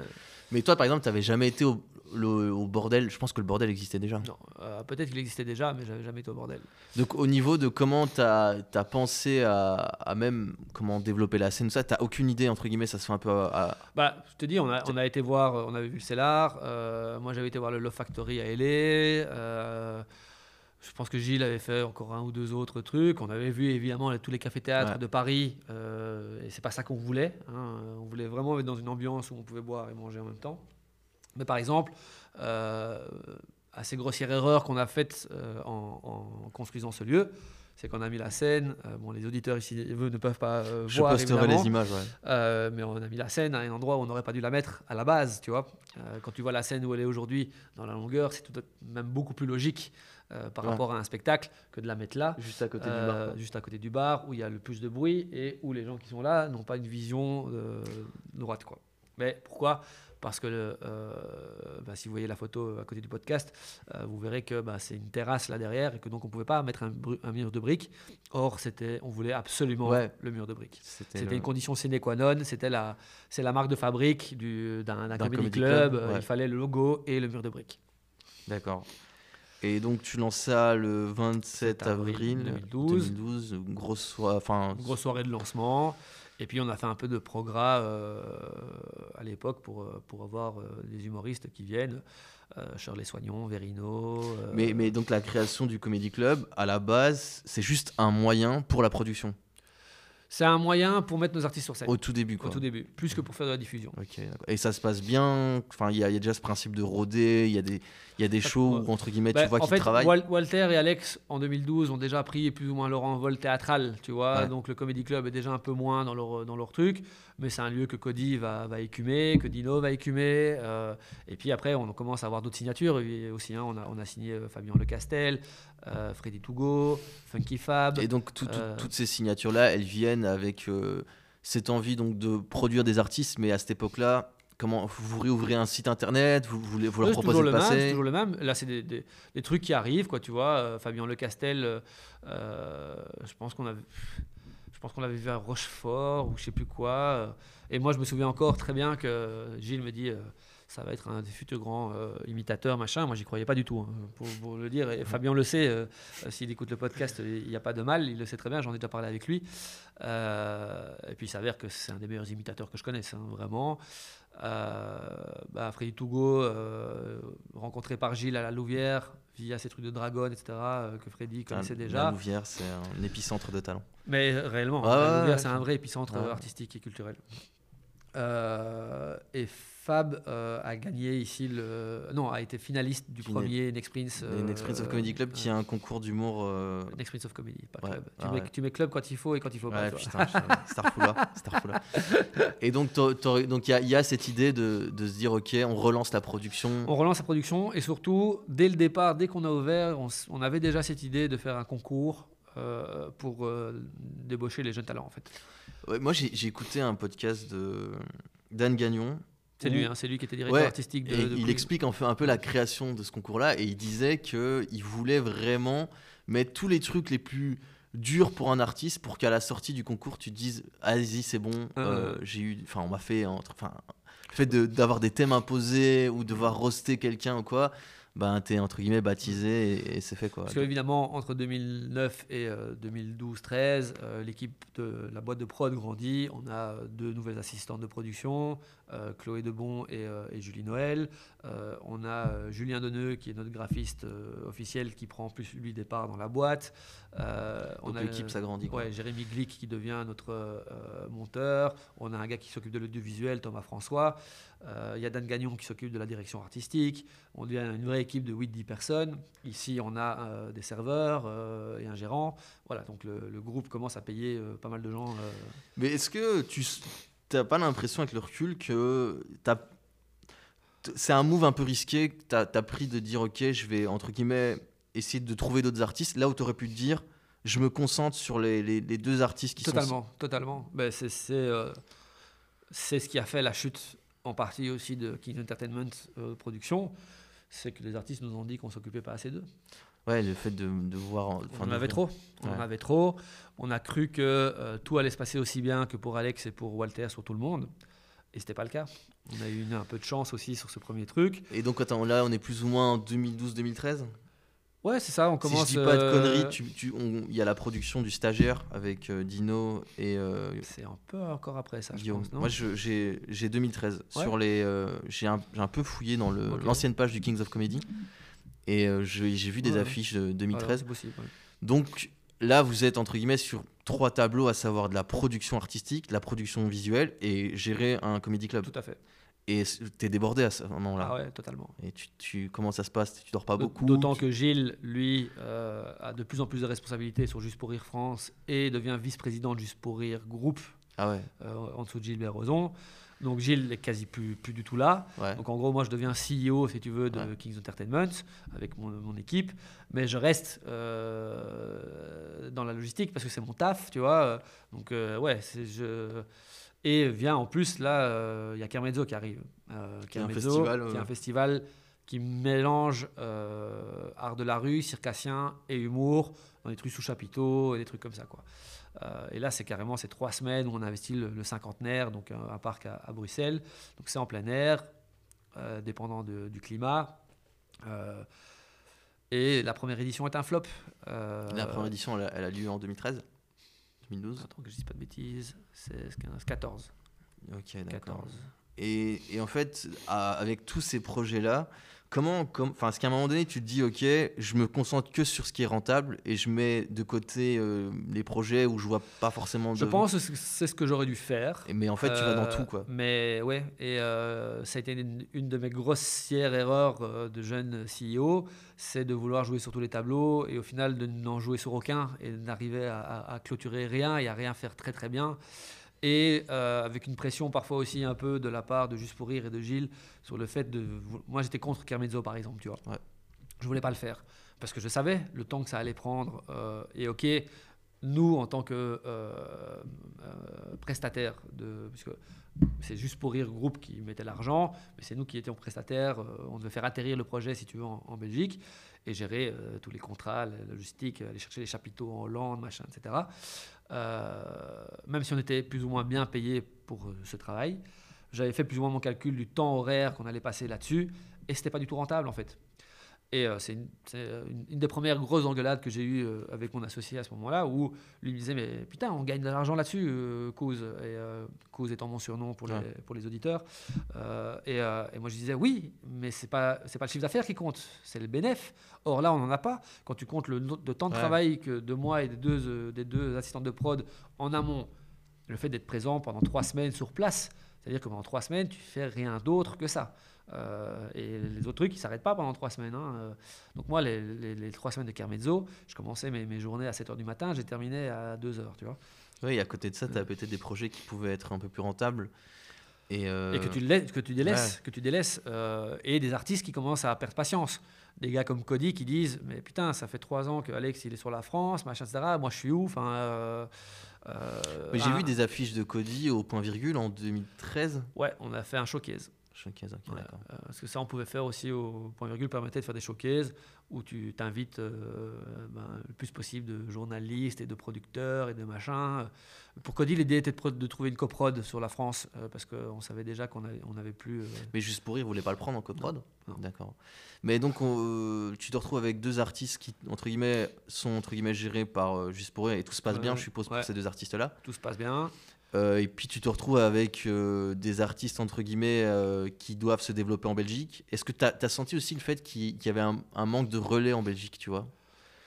Ou tu peux pas peut-être organiser une tournée? Enfin, c'est Enfin, je sais même pas si c'est possible Ben, en fait, euh, alors, tu peux. y- Rares sont les artistes belges qui peuvent tourner qu'en Belgique.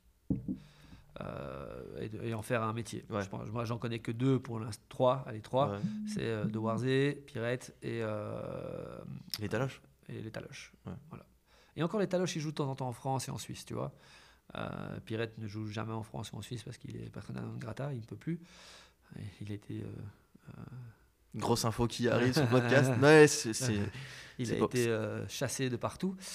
Et, euh, et de Warzé, en fait, de Warzé qui euh, est trop local pour, Mm. euh, pour l'international. Mais il a fait un Montreux. De un Montreux. un montreux spécial belge. Ouais. C'est vrai.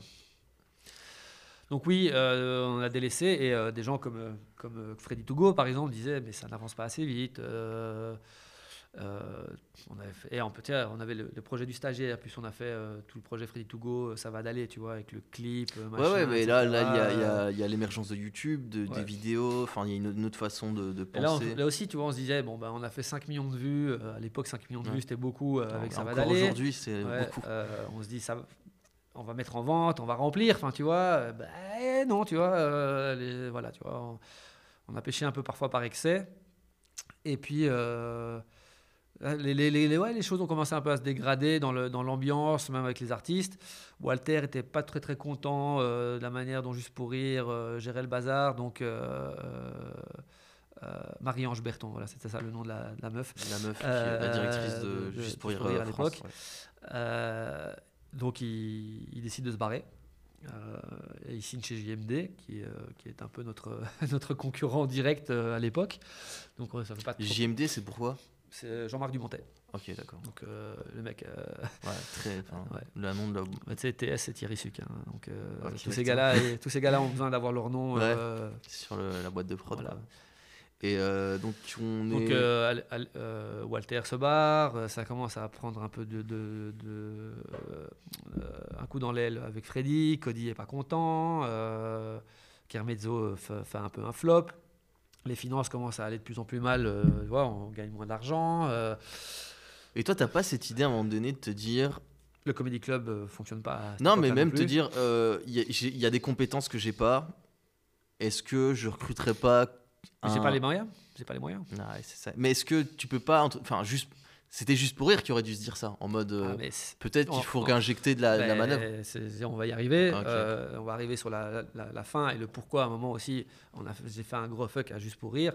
Euh, c'est que les gars, moi je veux bien être responsable de quelque chose. Je suis le CEO, mais on est à 50-50. Et si vous estimez qu'aujourd'hui il manque quelque chose, ben, donnez-moi Ouais. de l'argent. Enfin, tu vois, euh, c'est vous le grand groupe, quoi. Tu vois, Euh, même si c'est une avance en compte courant. Donc, euh, une avance en compte courant, c'est quand euh, une partie du groupe investit de l'argent et peut le récupérer à tout moment, sauf s'il met la boîte à laquelle il a donné Ouais. l'argent en péril. C'est un prêt, hein, c'est une dette, c'est avec intérêt, etc. Euh, euh, et donc, euh, ils auraient très bien pu augmenter cette avance en compte courant qu'on avait déjà chez eux. Mais est-ce que tu euh, penses pas que tu avais besoin d'un investissement humain plus que financier? Oui, mais Entre guillemets, ouais, tu Cette avance compte courant aurait pu servir à engager quelqu'un, ou ils auraient pu m'envo- m'envoyer quelqu'un de Paris, ou m'envoyer quelqu'un de machin. Enfin, tu vois, c'est clair et net que j'étais pas assez. Euh, euh, J'avais pas les, les, les- les- compétences, ouais, Bah, mais vraiment, c'est même aussi euh, en termes pour, de euh, temps, quoi. En termes de timing. En termes de timing, et, et puis même, tu vois, moi je suis, euh, comme je t'ai dit, je suis journaliste de formation. euh, mon truc, c'est plutôt les lettres et la créativité. Euh, Ouais. je, suis, je suis un très très bon logisticien. Euh, C'est-à-dire que, en gros, si tu me dis il y a ça qui doit être fait, c'est rare que ce soit pas fait, ça va être fait. Mais euh, voilà, j'ai pas toutes les compétences financières et euh, de stratégie euh, économique non plus. J'ai fait certainement des, erreurs. Je pense qu'il y a beaucoup d'erreurs qui m'ont été imposées. Euh, je, suis- je suis, j'en reste persuadé aujourd'hui que si j'avais pas fait Kermezzo, les choses se seraient passées différemment. Or, j'étais contre ce projet depuis le début. Euh, c'est pas le seul sur lequel où je me suis dit, où je me suis pris la tête parfois avec Gilles. Mais malgré, malgré que c'était à du 50-50, c'est eux qui avaient le dernier mot? Par exemple, sur Carmezzo, si tu avais dit non, enfin, si tu étais resté sur ta position, Ouais, sauf, sauf que moi, j'étais pas actionnaire principal de ma boîte et que c'était Gilles qui l'était. et qu'il y avait aussi un conflit d'intérêt au sein de Gilles qui, à la fois, enfin, il travaillait pour eux et il était détenteur Ça- du Kings of Comedy. Ça restait le même groupe, mais euh, lui était persuadé que ça allait marcher. Et donc, lui disait non, on le fait. Et, et avait pour moi, euh, tu feras peut-être un jour un podcast avec lui et, euh, et il aura certainement une autre vision des, des choses, puisque aujourd'hui on n'est plus trop, trop en très très bons termes, on, on- on se parle, machin, mais c'est plus du tout comme avant. Euh, avant on se voyait 7 jours sur 7, tu vois. voilà. Lui dit que c'est plutôt mon management qui a fauté et que j'ai fait des erreurs. Moi je dis qu'il m'a imposé des choses parce qu'il il pensait que pour moi il faisait une bête erreur de confondre chiffre d'affaires et bénéfices et qu'il ne voyait pas, vu qu'il n'était pas là, tout le temps de travail qui était mis dans certains projets, qui faisait que malgré le fait qu'on faisait une grosse facture, au final, on perdait de l'argent en fait. Euh, Et autour de ça, le Comedy Club, il est là. Enfin, il est rentable, il est pas rentable. il est pas Il est rentable. pas rentable. Il n'est pas rentable parce que la cuisine ça coûte cher, parce que on commence le Comedy Club euh, le 28 avril, donc euh, le jour de premier spectacle. je pense qu'il est de Cody, si je ne m'abuse. Je sais même pas, tiens. On est à 2,50€ la place. hein. 2,50€. voilà. 2,50€ la place. Euh, donc en gros, tout notre modèle économique marche sur l'ORECA. Euh, et euh, bah, ça fonctionne pas des masses. euh, on n'a Mais- pas un cuistot qui est ouf non plus, donc il y a des plats qui repartent, ça prend du temps. les gens sont servis pendant le spectacle, ça fait du bruit, il y a des couverts qui tombent. Et c'est quel genre de public Enfin, les, les- tu vois, les premières personnes, genre les premiers mois, qui, les gens viennent, est-ce qu'ils ont les codes, ils ont pas les codes? Ils n'ont pas du tout les codes, ils ont pas du tout les codes. euh, ils pensent que c'est du, euh, que comme c'est du stand-up, on peut parler aux gars qui arrivent sur Ah, scène. euh, vu que les gens sont en train de manger, il y a des gens qui parlent entre eux. non, c'est un, joyeux bordel au début ici. Ouais. après, il y a des spectacles qui se passent très très bien. Et t'as un public un peu plus âgé, Là, de- depuis le début, ça a été très, très mélangé. très mélangé. Très mélangé.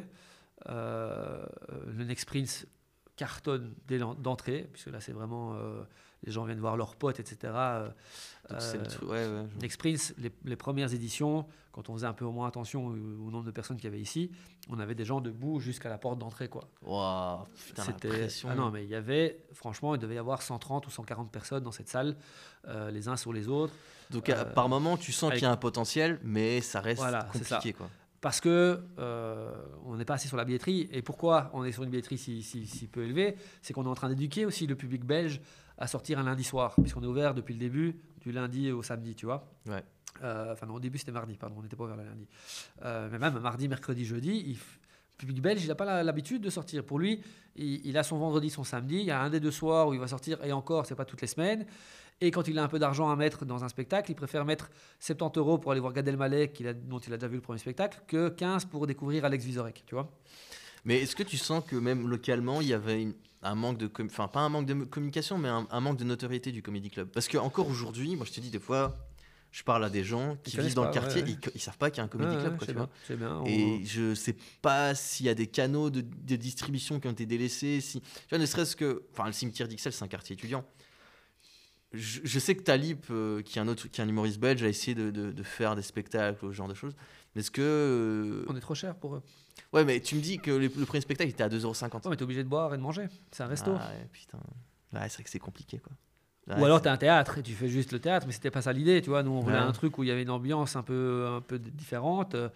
Euh, ce qui a amené. enfin, en fait, ça a été très bizarre parce que euh, je pense que si on n'avait pas mis euh, la cuisine et le bar, on n'aurait pas l'aura qu'on a aujourd'hui. Euh, même sans la cuisine, parce que les gens venaient parce que c'était aussi un truc où tu pouvais manger en même temps. Et encore aujourd'hui, on me le reproche assez souvent qu'il n'y ait plus à, à manger. J'ai les vidéos du Euh. stand-up hypercut qui sont disponibles Ouais. sur YouTube. euh, Je vous encourage à aller voir. Où t'as des gens, t'as James Dino qui fait des blagues, puis t'as des gens avec leur burger en train de manger. What Putain, c'est. Mais bon, c'est le cas au Cellar. Au Cellar, tu peux manger. euh, Au CR, tu peux manger. Ouais, mais c'est genre des frites ou quoi, Ouais, tu c'est vois. ça. Je pense C'est pas du que finger des- food. C'est du finger food. Ouais, ouais. Ouais. Euh, Mais là où euh, le bordel à Montréal, pas du tout. hein. Le bordel à Montréal, je te jure, c'est- j'ai jamais vu ça. Donc y a- t'es dans le bar, il y a un peu de bruit. Puis la meuf, elle ouvre une espèce de porte, il y a tout le monde qui rentre, et là, t'entends rien de rien. Et directement, les gens sont. Enfin, c'est. Un, peu comme au- au- à Lille, euh, au Spotlight, je trouve. euh, Ouais, je l'ai euh, fait une fois, ouais, ouais. t'as deux ambiances, quoi. T'as l'ambiance bar euh, et euh, on a cherché hein, comment peut-être mettre ça en place ici. euh, pour le moment, on n'a pas trouvé. Mais est-ce que c'est c'est pas aussi un truc culturel où à un moment donné, ça va prendre du temps, il va falloir qu'il y ait, je sais pas, ne serait-ce que. C'est bête, hein, moi je me suis toujours dit que pour peut-être attirer une, audience jeune, il va falloir qu'un jour il y ait une espèce de youtubeur qui se mette à faire du stand-up, tu vois ce que je veux dire, et que, qui puisse aussi ramener ces gens-là, quoi, et que enfin, ça prend un temps, et. euh, on a- on- enfin, il n'a pas joué ici, mais il était là tout le temps. On avait Guillaume qui était au début. Ouais, ouais, bien euh, sûr, mais qui a, qui a fait des, des vidéos, euh, enfin qui a fait le, le stagiaire avec James. Dino, mais qui a pas fait de stand-up en vrai. Non, mais euh, ils, ont- ils disaient souvent qu'il était au Comedy Club, par exemple, tu vois. Ça n'a pas amené non plus euh, les gens. Et c'est un choix aussi, euh, choix qu'aujourd'hui, nous, on n'a pas fait, euh, de se dire, OK, est-ce qu'on veut attirer une clientèle qui a un peu moins de moyens financiers ou pas, tu vois? Euh, euh, moi, j'ai fait le pari euh, quand j'ai repris la gestion euh, du, Comedy Club en 2018, euh, puisque j'avais pas la gestion avant, euh, d'être sur un plus plus. Voilà, avec peut-être de temps en temps Ici, par exemple, on, on discute avec Fanny Ruet pour faire euh, un truc spécial étudiant à la rentrée parce qu'ils n'ont plus de moyens, Bah, machin, etc. le- Tu vois. euh, Ce que, ce que nous on propose, euh, putain j'ai oublié le nom, Baby Kings. Ouais. Baby Kings c'est un truc, Voilà. enfin c'est 5 euros l'entrée, euh, c'est vraiment un truc pour les petites bourses entre guillemets, enfin c'est un truc pour moi étudiant et Même pas obligé de boire un verre si t'as pas envie. euh, voilà, et ça c'est tous les jeudis à 22h30 donc il y a aussi même une, enfin il y a, un, enfin c'est c'est la, enfin, entre guillemets c'est une plage horaire assez euh, Ouais, jeune quoi, donc euh, y Je a- pense a- qu'il faut. euh, c'est clairement pour l'instant un canal que j'ai délaissé, le canal code de communication vers les étudiants, et qu'il faut que j'aille chercher un peu plus. Mais j'ai délaissé par choix aussi parce que je savais que c'était pas le public que je, je ciblais à la base. Tu vois. euh, euh, je- on était plutôt sur quelqu'un qui peut vous acheter une bouteille de champagne Ouais. que de quelqu'un qui se plaint que la bière est à 3 euros. Non, non, bien sûr. Puis, euh, les, les prix d'entrée, même à, à l'époque, étaient autour de 10-15 euros. Ouais. Avec euh, la consommation, on- enfin, au final, tu repars avec une note de 20-25 euros, ce qui est en fait le prix d'un spectacle euh, dans un théâtre, entre Ouais, guillemets. ouais. Donc, euh, enfin, c'est plus rentable pour les gens de venir voir quelqu'un dans un comédie club que dans une. Bah, c'est surtout une autre expérience pour ceux qui l'ont jamais faite. euh, L'intimité que tu peux avoir, la proximité avec Ouais. l'artiste par rapport à une salle de théâtre euh, est, est totalement autre. Euh, chez nous, il n'y a, pas de- y a pas de loge, il n'y a pas de coulisses. Donc en plus, l'artiste passe dans le bar. Ouais, c'est vrai, quoi. donc Moi, c'est encore ça un qui autre, un autre délire. Quoi. Moi, c'est ça qui m'a. En vrai, je te jure, c'est ça qui m'a donné envie de faire du, du stand-up. C'est que j'avais été voir Ella Tracy à Paris, je sais plus où. Je crois que c'était au théâtre des 10 heures, mais là, c'était quand même un, un peu plus grand. Euh, J'ai été voir euh, quand j'étais jeune du Bosque, tout ça. Jamais je me suis dit je vais faire du stand-up. Par contre, euh, je suis rentré au Kings of Comedy, et je crois que c'était Ella Tracy. Et il était à 5 mètres de moi, et je me suis dit, ah putain, Hein, hein. c'est enfin, c'est vraiment une autre expérience. Et en plus, paradoxalement, moi, j'aurais- même compris que ce soit plus cher de voir l'artiste plus proche de toi, fait, ouais. ce qui n'est pas du tout le cas en fait euh, dans un comédie club. Et pour en revenir à toute cette histoire, donc euh, en termes de production, moi, je sais que tu es sur aussi des projets, tu avais proposé Ge- Genius en 2015 avec Tout à euh, fait, donc Baptiste on a- Caplin. On s'est, on s'est lancé à un moment, donc quand on a euh, engagé Thomas François dans la, dans la production audiovisuelle, donc on a mis en place un département audiovisuel. Donc là, tu as recruté quoi. Ouais. Et donc sur le recrutement, c'est toi qui as aussi la, la- la casquette de DA, c'est toi qui recrutes ou bien tu dois avoir l'aval de, de Juste pour Rire qui te dit lui Pas non de Juste pour Rire, mais de Gilles. Ok, d'accord. Gilles qui, lui, vend le truc à Juste pour Rire. euh, voilà, mais. euh, euh, et en fait, à l'époque, on n'était pas, on n'avait pas nos bureaux ici au-dessus du Comedy Club. On était à Dieg, qui est près de la gare du Midi, rue Barra. Et un- c'était une pépinière. Et il y avait une boîte de, de production audiovisuelle qui était à deux bureaux de chez nous. Euh, et on s'était bien entendu avec ce gars-là, etc. Et donc, à un moment, quand on a décidé d'ouvrir un département audiovisuel, euh, on s'est dit, bah ouais, euh, pourquoi pas demander à Thomas. Et, euh, et donc, on a lancé ça. On a fait bah, le stand up Cuts. Euh, Stand Up Hypercut, c'est un peu des, des capsules vidéo qui sont tournées au Kings of Comedy, qui sont disponibles sur YouTube pour les auditeurs qui nous écoutent. Et puis, euh, c'est le moment où euh, la RTBF a commencé à lancer ses, ses appels à projets Ouais. euh, pour développer des séries. Et donc, des séries courtes ou des séries plus longues. Et donc, on a. on- pff, franchement, je pense qu'on a dû envoyer au moins 35 projets, je pense. Facilement. Mais est-ce que, enfin moi je j'y connais absolument rien, mais j'ai l'impression que entre guillemets c'est des projets qui peuvent très vite devenir rentables, à savoir euh, faire de la production, être diffusé sur- euh, à la télé. Toi entre guillemets quand tu as cette possibilité de pouvoir produire du contenu humoristique, est-ce que euh, c'est là où tu te dis ben voilà les festivals c'est pas rentable, ça c'est rentable et tu mets toute ton énergie ou t'es encore dans ce truc où t'es partout quoi. Alors, je, je laisse complètement la décision du département audiovisuel à Thomas. Euh, avec moi, enfin, il vient me proposer et je dis oui, je dis non, mais j'essaye que ça me prend le moins de temps possible. Donc t'es pas pas dans sur ce canot quoi. Voilà, je, je le suis pour les- la prise de décision, euh, mais euh, je, je- je passe un jour au tournage, tu vois. Stagiaire, j'étais un jour, c'est pas moi qui m'occupe du montage, enfin, il gère, il est chef de son département, tu vois. Mm. Euh, et il a deux assistantes de production à sa disposition qui, qui sont là s'il faut, Euh, et il y a Gilles et moi qui peuvent aider en, en- en dernier. Mais quand quoi. tu mets un pied là-dedans, tu vas en disant c'est un projet qui peut être rentable. Bah oui, tu y vas pas en disant que ça va pas être rentable. non, ou alors tu ouais, mais tu, ou alors tu peux y aller en disant c'est une synergie, ça peut me permettre de promouvoir des artistes, le fait qu'ils soient. Non, non, diffusés. j'y vais, euh, j'y vais de manière euh, mercantile. J'y vais de manière mercantile. euh, on se dit et puis on se dit qu'il y a un vrai créneau de création de contenu. C'est les, les, les, chaînes YouTube commencent à exploser. Il y a, il y a Golden Moustache, euh, il y a Studio Bagel. Euh, et en Belgique, paradoxalement, il n'y a pas grand-chose. Voilà, donc euh, on est les premiers sur le truc. On avait en fait l'idée de base, c'était de faire un, Golden Moustache belge, tu vois, qui faisait de la billetterie en même temps pour les spectacles en Belgique et belge à l'étranger. ça, c'est la première pierre d'achoppement de, de Kings Entertainment, c'est-à-dire qu'on a mis beaucoup d'argent dans la création de ce site qui n'a jamais vu le jour. On a perdu beaucoup d'argent là-dedans. Premier truc qui a fait que ça allait un peu tomber en, en désuétude par, par, la suite. Euh, et évidemment, on y, va, on y va en se disant que ça va fonctionner, euh, qu'on va toucher euh, à un moment un appel à projet quelconque, parce que le stagiaire, par exemple, on l'a développé nous-mêmes, tu vois. C'est-à-dire qu'on a, on a été chercher chez Vike, qui n'existe plus maintenant, Video I Like. Euh, ils, existent, ils existent encore, non? A encore Vike Ça me dit quelque chose. Hein. Ça existe encore. En tout cas, ils avaient pour projet à l'époque de devenir le concurrent de YouTube. Et donc, on a développé trois séries euh, Internet pour eux.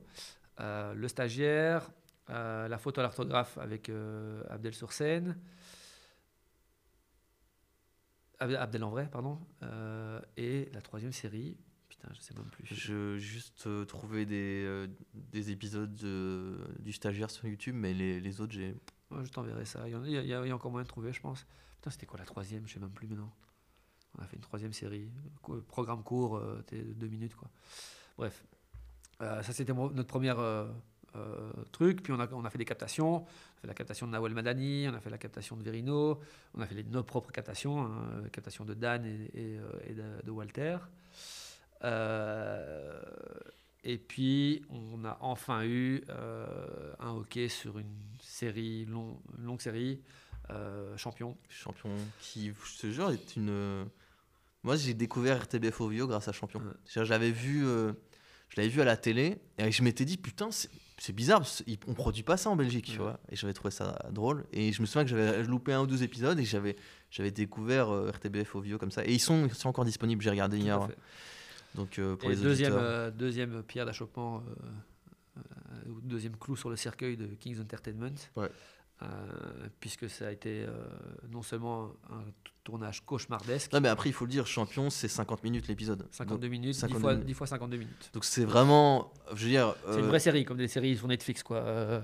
C'était un gros projet, quoi. Ah, mais je, ne pensais pas, euh, parce que je ne connaissais pas encore la vraie production audiovisuelle cinéma, euh, parce que les séries comme Le Stagiaire ou, machin, c'est du fast cam. Euh, on avait produit des vidéos pour la nuit des publivores aussi, avec Pascal sur scène, machin, etc. Enfin, c'est des trucs assez faciles, tu vois.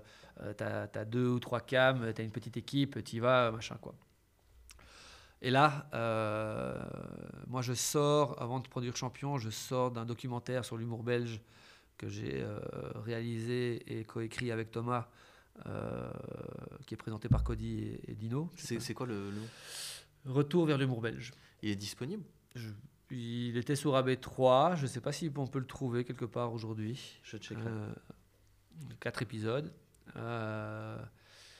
et, et Champion commence. Champion, c'est un appel à projet? C'est un appel à projet de la RTBF. Donc en gros, tu rends un, premier synopsis, un petit, un petit dossier de 10 pages. Ils te disent, OK, on te donne 30 000 balles pour écrire un vrai dossier. Tu fais ton dossier. S'il est accepté, tu tournes un pilote. Si le pilote est accepté, hop, tu pars en production. Attends, on te donne 10 000 balles pour faire un, juste un dossier? T'as pas besoin de faire le... le pilote, hein, 30 000 balles pour le dossier de pilote. Hein. Euh, non, non, juste un Ouais, c'est ça que je me disais, putain. Et... Euh, et puis, il te donne de l'argent pour l'écriture et puis de l'argent pour la, pour la prod. Et donc, on a reçu 2,7 millions pour Champion.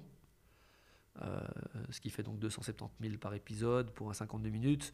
À titre de comparaison, pas beaucoup, hein. euh, Camping Paradis, c'est 1,6 million par épisode. Voilà, plus ou moins. Surtout que, euh, honnêtement, c'est bien, c'est bien tourné, quoi. Je veux dire, c'est pas, ne serait-ce que la villa euh, dans lequel. donc, euh, on part sur un, en plus un sujet où donc c'est un, footballeur hyper connu. Donc, on est dans des trucs où, il doit y avoir des Maserati, il doit y avoir des Ferrari, il doit y avoir des grosses maisons, il doit y avoir des jolies meufs. Et donc le budget s'envole. le tournage prend une tournure en plus un peu, un peu dark parce que entre certains acteurs et les réals, ça marche pas. Ces, ces deux réals, euh, enfin ces trois réals à la base, il y en a un qu'on met sur le côté, qui sont c'est leur première réalisation de série. Et Euh, derrière, et derrière, il n'y a pas juste pour rire et qui vient faire chier ou on non, est- euh, est- je viens pas du tout faire chier. Juste pour rire, ils sont contents. On vient de signer un truc où on a 2,7 millions, tu vois. Ouais. et où on va avoir des droits sur une série. Euh, la- les séries qui étaient juste avant, donc La Trêve avait cartonné, ils venaient de la vente sur Netflix. Enfin, tu vois. euh, et quand tu fais une vente sur Netflix, euh, tu prends c'est 50-50 avec RTBF. Ouais. Là, c'est de l'argent qui rentre. Donc moi, parce qu'on fait des plans sur 5 ans hein, dans, des- dans- dans les boîtes de prod, moi j'avais fait un plan sur 5 ans euh, où euh, on gagnait vraiment, vraiment, vraiment bien notre vie parce qu'on avait vendu la série. Euh, La Trêve, c'est vendu genre à, à 14 pays différents, enfin tu vois, et c'est chaque fois le même prix que tu payes par épisode, machin, etc. Donc là, c'est vraiment, ça, ça rentre sans que tu fasses rien. Et normalement, bah, tu fais une saison 2 si ça fonctionne, tu vois, et, et hop, c'est parti, pareil, quoi, ouais, tu vois. euh, et donc, j'avais un plan où, quand on a signé champion, je me voyais millionnaire. hein, optimiste. je, je me voyais millionnaire. Enfin, tu vois ce que je veux dire euh, Ouais, t'avais euh, t'avais préparé Rolex et tout. voilà, on avait, on, on avait un peu galéré sur le Comedy Club, mais c'est pas grave. On avait mis nos, nos, nos- nos dés là-dedans et ça allait marcher. C'était soit ça passe, soit ça casse. Exactement. Et je, je n'avais jamais, je me suis dit que ça allait casser. Ouais, ouais, jamais. t'étais t'étais Parce optimiste. que- euh, Parce que le projet était beau, parce que le pilote était super bon, parce que l'équipe était bonne, des auteurs, des machins. Euh, ok, c'était la première série par ses auteurs, c'était la première série par ses réals, c'était la première série par ses producteurs. Euh, Peut-être que la RTBF a pêché en ne nous accompagnant pas assez là-dessus, ou en étant peut-être plus restrictif sur l'écriture, parce qu'ils auraient dû savoir que ce qu'on avait écrit ne rentrait pas dans 270 000 par épisode, en fait. Nous, on ne le savait pas, tu vois. Mm. On n'avait pas l'habit- on n'avait pas l'expérience de ça. Aujourd'hui, je sais que si tu veux faire une série à 270 000 euros l'épisode, ben, tu vas tourner en forêt. c'est vrai, tu vois ce que je veux dire. Mais c'est ça la trêve, hein. faut pas déconner, tu vois ce que je veux dire. Euh, Mais est-ce qu'ils ont, ils avaient aussi, euh, ils, ils, ils ont pas accompagné sur l'écriture, ils ont pas lu les scénars, si, ils sont. si, tout a été validé. C'est ça que je te dis, ou là où peut-être ils ont pêché eux-mêmes, c'est en nous validant tous ces scénars, tu vois. Et ils nous ont foutu la pire pression qu'il pouvait y avoir, c'est qu'il fallait qu'on soit disponible deux mois avant la Coupe du Monde euh, de 2018. 18. Ouais, donc. euh, Donc il fallait qu'on sorte en avril 2018. Avril ou mai 2018. On n'était pas prêts. Ils auraient dû nous dire, on s'en fout. Pas grave, ce sera pour après. Ils nous ont donné un ultimatum en nous disant, soit c'est ça, soit c'est rien. Et est-ce que, je suis désolé de te couper, est-ce que pour eux cet investissement de 2,7 millions, c'est un gros investissement ou voilà, ça reste Je une chaîne pas, publique je connais pas les budgets de la Je- ouais, je RTBF. sais pas, euh, je sais pas non plus. Enfin, ah, ça- je- ils, ils ont, euh, ils ont mis euh, après euh, tout de même trois ans avant de reproduire la première, la pro- leur prochain truc humoristique, hein, tu vois. je Donc, ça doit être. ouais. Donc je pense que François Tron à l'époque, chat, chat échaudé, craint l'eau froide, mais ouais, c'était vraiment. D'autant qu'on avait. On, on était le premier projet plus ou moins humoristique après le Belge Comedy Show de 2011. Je te dis, moi, je, quand je tombe sur euh. Champion, c'est un peu un ovni. Je me dis, mais c'est- on produit pas ça, quoi. Je, je comprends pas d'où ça vient, mais je, je passe un bon moment. Donc ouais, on a, et euh, donc ils nous ont demandé de, de- de- de faire ça pour, le- pour la Coupe du Monde. Et tu sais, toi, tu es là, on te dit, soit tu as les 2,7 millions, soit tu les as pas. Bah, tu y vas, tu vois, Ah veux dire, ouais, qu'est-ce ouais. que tu veux, qu'est-ce- moi je vais pas dire non, quoi, tu vois. Et donc, bah oui, euh, euh, l'écriture euh, sur la fin était un peu bâclée, euh, on n'a pas eu le temps de faire des répètes. On a commencé à tourner en septembre euh, 2017 ouais. euh, pour terminer en décembre 2017. Donc on avait 82 jours de tournage avec une semaine de congé entre les, dans, le tournage. Donc c'est 82 jours où tu es à 6h du matin sur le plateau jusqu'à Ouais. 22h. C'est éprouvant. Ah mec, je n'ai jamais été aussi fatigué que ça. Et t'as le Comedy Club. Et de nouveau 82 jours où je suis pas là. Ouais, ouais. et donc Parce t'as le Comedy ouais. Club, t'as les artistes aussi qui sont signés. T'as... Ah putain. Ouais, et, euh, ouais, et tout le monde qui te dit ouais mais c'est bien beau, tu es tous les jours sur ce plateau, mais en même temps si j'y suis pas, euh, vu que Gilles parfois n'est pas là parce qu'il est à Montréal, machin, etc. L'RTBF dit mais c'est vous les producteurs, vous devez y être, tu Ouais. vois, et c'est impossible qu'un producteur soit pas sur son plateau. Donc tu vas et tu es sur le plateau, mais en même temps tu essaies de faire d'autres trucs, euh, machin. euh. et, puis, euh, et puis ça a floppé. Total. Mais Donc, vous avez euh, réussi à respecter donc le. on le a, on timing. a rendu, bah, t'es t'es obligé. T'as Ouais. pas un sens de plus, tu vois. Donc, euh, Et c'était, c'était diffu- enfin, la, la plage horaire de diffusion, c'était quoi? Alors, ils l'ont mis, ils l'ont commencé comme toutes les autres séries sur la une euh, le jeudi à 20h, je pense. Ouais.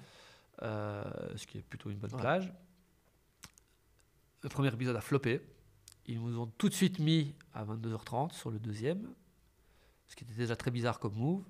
Ouais, mais c'est surtout un- très vite euh, un manque de confiance. Voilà, quoi. exactement. Et dès le troisième, ils nous ont passé sur la 2.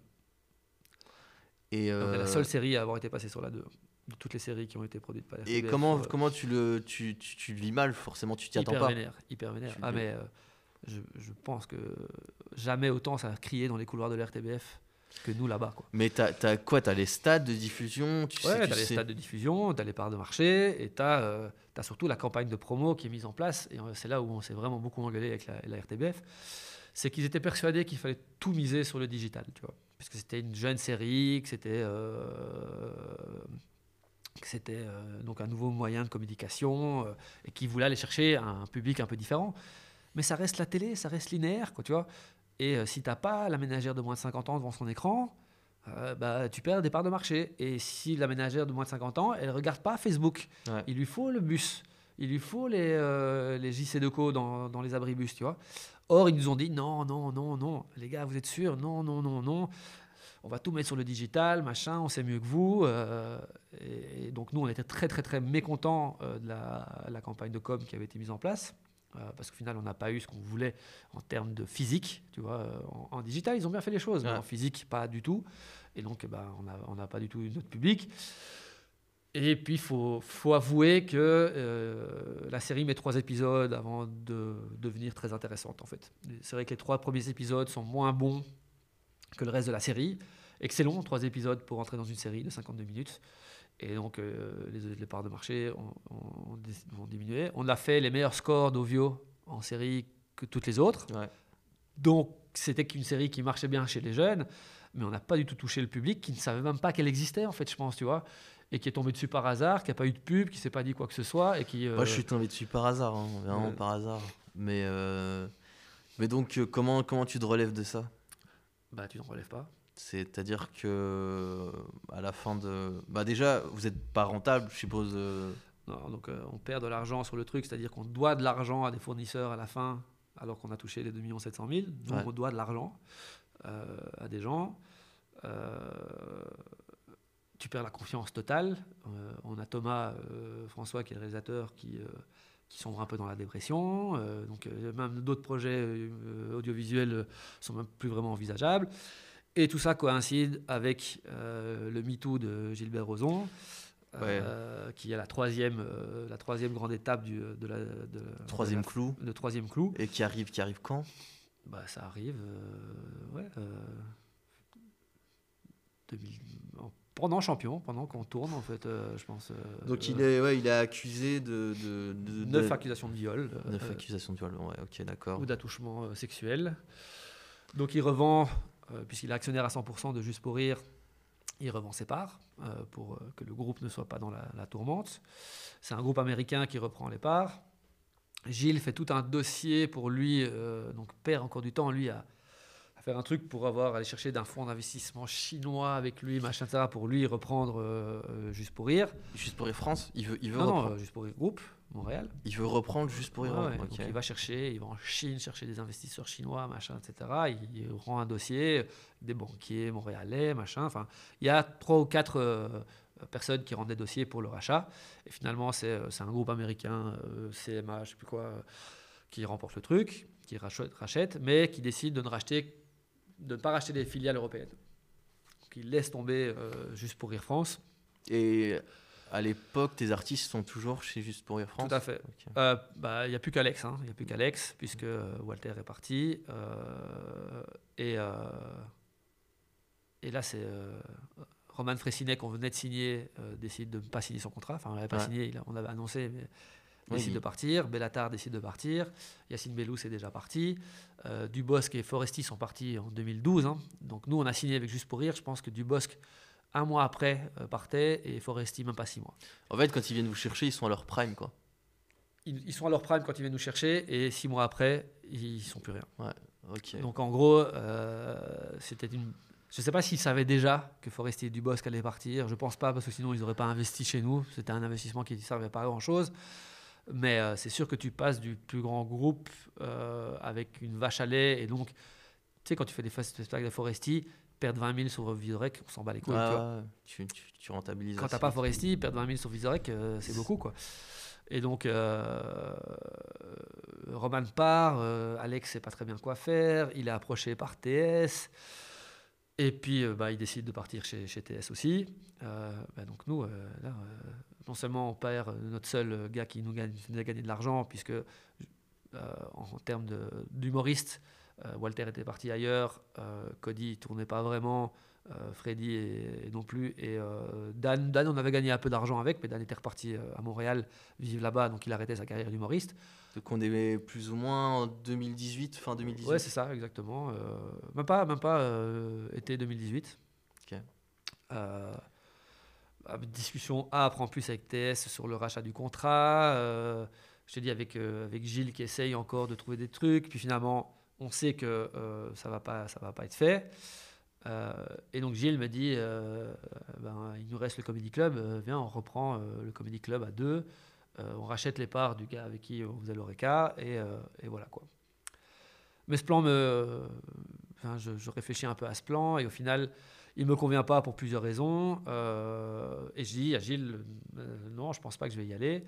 Et c'est à ce moment où Alex et Guillermo Guise me disent, mais nous, ça nous intéresserait d'investir dans le Comedy Club. Euh, et donc bah, là, je me dis, euh, pourquoi pas euh, Et à aucun moment tu te dis, parce que ta boîte de prod fait faillite à ce moment-là. Ouais.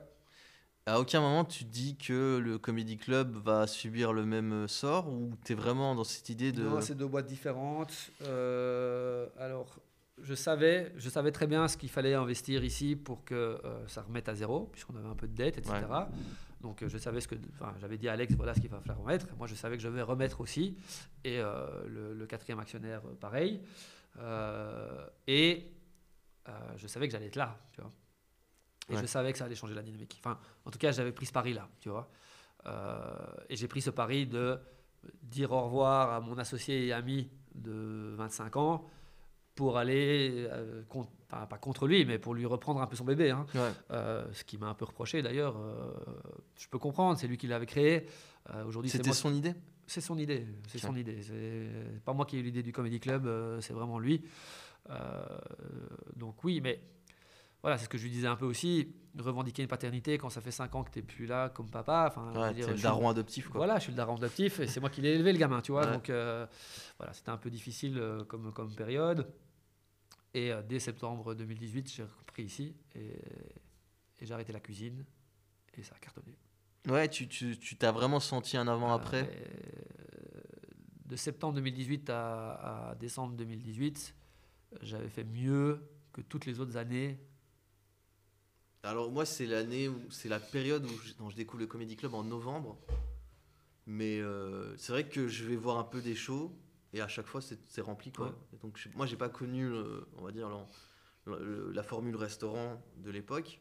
Mais, euh, donc là tu, tu vois là c'est un peu. euh, En fait, je, je reprends ici, je me souviens très bien, le 7 septembre avec Mustapha, euh, à qui je demande de revenir. Latraci, ouais. Mustapha Latraci, qui est un, un ami proche, et donc euh, je lui demande vraiment de revenir parce que je sais qu'il a un public et que ça va Ouais. marcher, parce qu'il est déjà venu deux fois ici. Et je lui dis voilà, viens, euh, il devait venir pour trois jours. Il est resté s- 17 jours à faire deux représentations par jour. Ah qui était tout le temps complète quoi. Toutes. toutes. Donc là, déjà le mois de septembre, il était, tu vois. euh, euh, et puis, euh, en fait, comme j'avais tout de même beaucoup de bons contacts avec les gens, les artistes, j'ai pu faire revenir pas mal de gens. Et puis l'apport d'Alex et de, et de, de Guillermo euh, ont fait que bah, Farid est venu, Baptiste Le Caplin est venu. C'est des gens que je connaissais, que j'avais déjà demandé, mais qui nous avaient avec ma prod, tu vois. Là, quand euh, a Guillermo vraiment- dit à Baptiste euh, viens, bah, Baptiste il vient, tu vois. Donc il y a vraiment eu un avant-après euh, Kings of Comedy euh, avant septembre 2018. Ah ouais, après septembre 2018, c'est le renouveau. C'est le phénix renaît de ses cendres. Et tu penses que c'est parce que justement, tu avais le fait de plus avoir de boîtes de production, de moins d'avoir Bah, d'artistes. De faire ce qu'on disait tout à l'heure, d'un moment se concentrer sur un projet et de le mener à terme. Mais très vite, quand par exemple tu découvres une Fanny Ruet au Kings of Comedy, tu te dis pas, allez, je relance la production d'artistes. T'es vraiment dégoûté du truc. Ouais, euh, alors je suis, je suis pas dégoûté du truc parce que euh, il y a encore des artistes avec lesquels je travaille. Aujourd'hui, je manage entre guillemets, il n'y a pas de contrat, euh, mais euh, Gaëtan Delferrière par exemple, tu Ouais. vois. euh, J'essaye le plus possible d'écrire avec PE. je veux dire, si vous savez très bien tous, Ouais, bien que sûr. si je peux vous aider, je le fais. Mais j'ai essayé, tu sais, le Kings of Comedy Show, je voulais en faire un truc, je voulais faire signer des contrats. toute cette génération, Ino, euh, Dave Parker, machin, Ouais. euh, Farah, etc. Et J'ai essayé hein, de les mettre dans un espèce de Jamel Comedy Club collectif. euh, et je me heurtais à des gens qui voulaient déjà des contrats de stars, qui étaient. Ouais, mais c'est surtout qu'à cette période-là, t'as des séries, t'as un- tu vois, t'es es sur trop de trucs. Alors qu'aujourd'hui, le fait de, de peut-être plus appartenir à Juste pour rire et d'être dans une. Enfin, d'avoir ton comédie club et d'être proche des petits artistes, ouais. t'aurais pu te dire. Ok, ça va peut-être me prendre moins de temps qu'avant, mais malgré Ouais, tout, ouais, c'est sûr. tu te, tu te- mais après, je dis pas, je dis pas non, hein, on sait jamais, tu vois. euh, euh, Aujourd'hui, par exemple, euh, on en discute un peu euh, avec Guise. on produirait bien Sérine, par exemple, tu vois. Ouais. donc c'est- Voilà. as aussi une envie de, de relancer la, la production d'artistes? pourquoi pas Est-ce que le, est-ce que c'est le Kings of Comedy Club qui devient un espèce de label qui le fait? Est-ce que c'est moi sur un autre truc avec Guillermo? J'en sais rien, tu vois. voilà, on, on Ça verra. Mais c'est vrai qu'à un moment, j'ai été un peu dégoûté parce que producteur, euh, quand tu fais du développement, euh, il y a un truc très délicat, c'est qu'à partir du moment où ça commence à marcher, les gens, ils ont plus besoin de toi. Et donc, soit tu as un contrat en béton depuis le début, et aujourd'hui, bah, les jeunes artistes, ils sont un peu aguerris à tous ces trucs-là, et ils veulent pas ce genre de contrat, tu vois, parce qu'aujourd'hui, c'est plus l'époque d'il y a 10 ans où, euh, ok, tu vas mettre 25 000 et c'est bien, et tu vas pouvoir...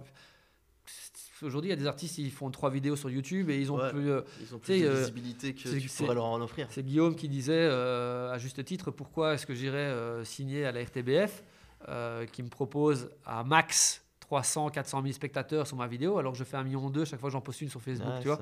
Quel est, quel est l'intérêt d'aller donner de l'argent, tu vois Ouais, ouais, mais moi en fait, sur- surtout en tant que, enfin, en tant que pseudo-artiste, le truc qui me, qui, qui me, qui me choque un peu, c'est qu'en Belgique, t'as pas vraiment de DA, quoi. T'as pas de directeur artistique, ou tu sais jamais si t'es dans le bon Et t'as pas un vrai metteur en scène euh, stand-up non plus. Ouais, ouais, déjà ça aussi, mais c'est en vrai, c'est même pas ça qui me, qui me choque le plus, c'est plus. T'as pas de DA quoi, donc tu Ouais. sais rarement si t'es dans le bon pas. Moi je sais que j'attendais de faire mon 30 minutes pour te demander ton avis, ce genre de choses, mais t'es un peu dans, dans le flou total. Et là où je, sais, entre guillemets, en ayant discuté avec d'autres artistes, un mec comme par exemple Paul Mirabel qui cartonne, euh, qui, a cartonné après sa vidéo Montreux, il était déjà connu entre guillemets dans le réseau en France. Il était déjà entre guillemets, je sais pas si c'était signé ou pas, mais il était déjà entouré parce que les gens savaient qu'- qu'il allait exploser. Ouais, ouais. Ça, là où en Belgique, par exemple, une Fanny Ruet s'est retrouvée à exploser entre guillemets, on va dire toute seule. euh, c'était c'était pas prévu. Ouais. Euh, et donc il y, a- il y a un encadrement qui n'existe pas en, Belgique et qui peut paraître. euh, Enfin, il y a un manque, il un manque à gagner, et, tu vois. Et je pense que euh, il y a eu un, un- un momentum aussi sur de- 2017, fin 2017, début 2018, où justement on a l'émergence de gens comme, comme Fanny ou Ino qui prend un peu plus de poids, des trucs comme ça, qui correspond à un moment où, comme, comme tu dis, Kings Entertainment, non seulement a trop, mais euh, fait pas trop bien les choses non plus, tu vois. Euh, on n'a pas, on a à part le stagiaire qui avait vraiment fonctionné, on n'a pas vraiment de succès. Ouais, Alex cartonne, mais cet argent est gardé pour le moment euh, sur la France, et c'est d'ailleurs ça qui va précipiter la, la faillite. C'est-à-dire qu'à un moment, juste pour Rire France, nous a jamais payé en fait. Ouais. Euh, ils nous doivent des centaines de milliers d'euros sur deux ans et demi de tournée d'Alex qu'on n'a jamais touché. Et donc, bah, moi, vu que j'avais pas cet argent-là, j'ai pas su payer mes fournisseurs. Faillite. Euh, et je ne sais plus qui m'a dit à l'époque, euh, mais c'était c'était très très très juste. C'est Quelqu'un que je voulais signer, euh, je ne sais plus très bien, et qui m'a dit, mais on sait que vous êtes que 6, hein, que vous- Ouais, ouais. et c'était tellement juste. Comment tu veux gérer un comédie club, un festival comme Kermezzo, des séries télé, cinq artistes en production, quelques-uns en diffusion et du développement quand tu es six dans une boîte Enfin, à un moment, non, c'était pas possible. Et c'est vrai qu'on a, on a pêché par excès. On a Mais voulu que- aller à, à bouffer à tous les râteliers alors qu'on aurait dû euh, se concentrer sur euh, à mieux faire les choses, je pense. Est-ce que tu penses pas aussi que tu étais aussi un peu en avance? À savoir que si tu avais commencé la, la production d'artistes un peu plus tard, ou tu vois, si tu avais entre guillemets fermé le verrou, te concentrer sur voilà, Alex, Bah, je pense que j'aurais dû et qu'aujourd'hui tu avais. Alex et Walter pendant 6-7 ans. Voilà. Et puis là, on aurait eu les fonds et les machins. et tout le monde aurait été content parce qu'Alex et. Walter seraient restés, Ouais. parce qu'on aurait été à 100% pour eux, parce que c'est ça qu'on faisait au début, c'est pour ça qu'ils étaient contents. Les quatre premières années avec eux, euh, on était comme des mamans, tu vois. On les accompagnait partout. Euh, je veux dire, moi, j'ai fait le tour de la France avec Alex. hein. J'ai été son régisseur, même à un moment, pour pas payer de régisseur. Je veux dire, euh, si demain il, il est, il est malade, je peux faire son spectacle encore aujourd'hui de A à Z. donc, euh, donc oui, oui, certainement. Alors, euh, ça, c'est la. C'est la, la petite, euh, la petite excuse qui fait chaud au cœur de dire j'étais peut-être trop en avance sur mon temps. Mais euh, Non, mais c'est de te dire qu'aujourd'hui, si tu avais lancé. euh, Enfin, si tu avais entre guillemets euh, encore Kings of Comedy Production, c'est évident que tu aurais signé pas mal d'artistes qui sont en train de prendre leur envol Ouais. en ce moment. Je pense à Fanny, à Cérine. Si, si, en tout cas j'avais les mêmes capacités euh, de faire atterrir les projets que j'avais entre 2009 et 2014, quoi, tu vois. Avec beaucoup moins de trucs sur le côté. Je pense que oui, une Fanny n'aurait pas hésité à signer chez nous, euh, un, Dino n'aurait pas hésité, un, Ino n'aurait pas hésité. Après, il y a eu euh, la figure de Gilbert Rozon, n'est pas aimée par tout le monde non plus. Elle a déteint sur Gilles aussi. Euh, ce qui fait qu'il y a des gens qui n'étaient pas trop fans de signer Non, avec mais, eux. mais Par au exemple, final, même indépendamment de ça, la Guillermo, ouais. euh, moi, Guillermo Guise, ouais. ça a été toujours été mon, mon- mon pote.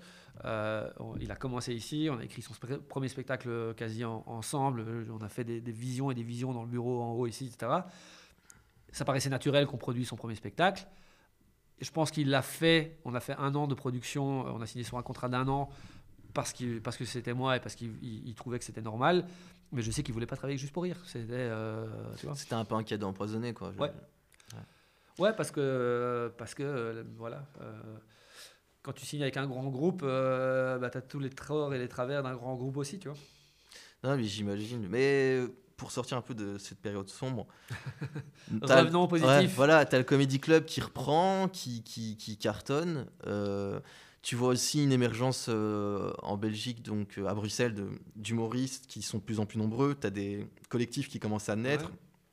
Ces collectifs-là, tu les vois d'un bon oeil? Tout à fait. Alors là, euh, plus que d'un bon oeil, euh, Ouais. je ne sais plus quelle, quelle- quelle interview un jour on m'avait dit Ouais, mais bon, c'est tout de même de la concurrence. je dis Bah, en fait, moi, mon métier ici, c'est de donner un spectacle à des gens qui vont consommer au bar. Ouais. Et un spectacle de qualité. C'est-à-dire que l'idéal, c'est qu'ils viennent ici sans savoir ce qu'ils vont voir et qu'ils ils savent qu'il y a un label Kings of Comedy. Pour ça, et parce que je veux, ça c'est dans, c'est dans mon ADN, c'est pas marqué, j'ai pas de charte, euh, parce que c'est pas, c'est pas une organisation euh, caritative, mais je veux qu'il y ait au moins 50% de création belge euh, sur ma scène. Je veux pas faire que, sinon j'ouvre un théâtre de 1500 places et je fais que de la diffusion de gros, de gros spectacles. Euh, l'idée c'est vraiment de mettre en avant les jeunes talents, parce que c'est ça l'idée de départ de Kings of Comedy, l'idée de Gilles, c'est où sont les humoristes de demain. Ouais, mais c'est l'idée de la boîte de prod qui, en réalité, n'existe plus.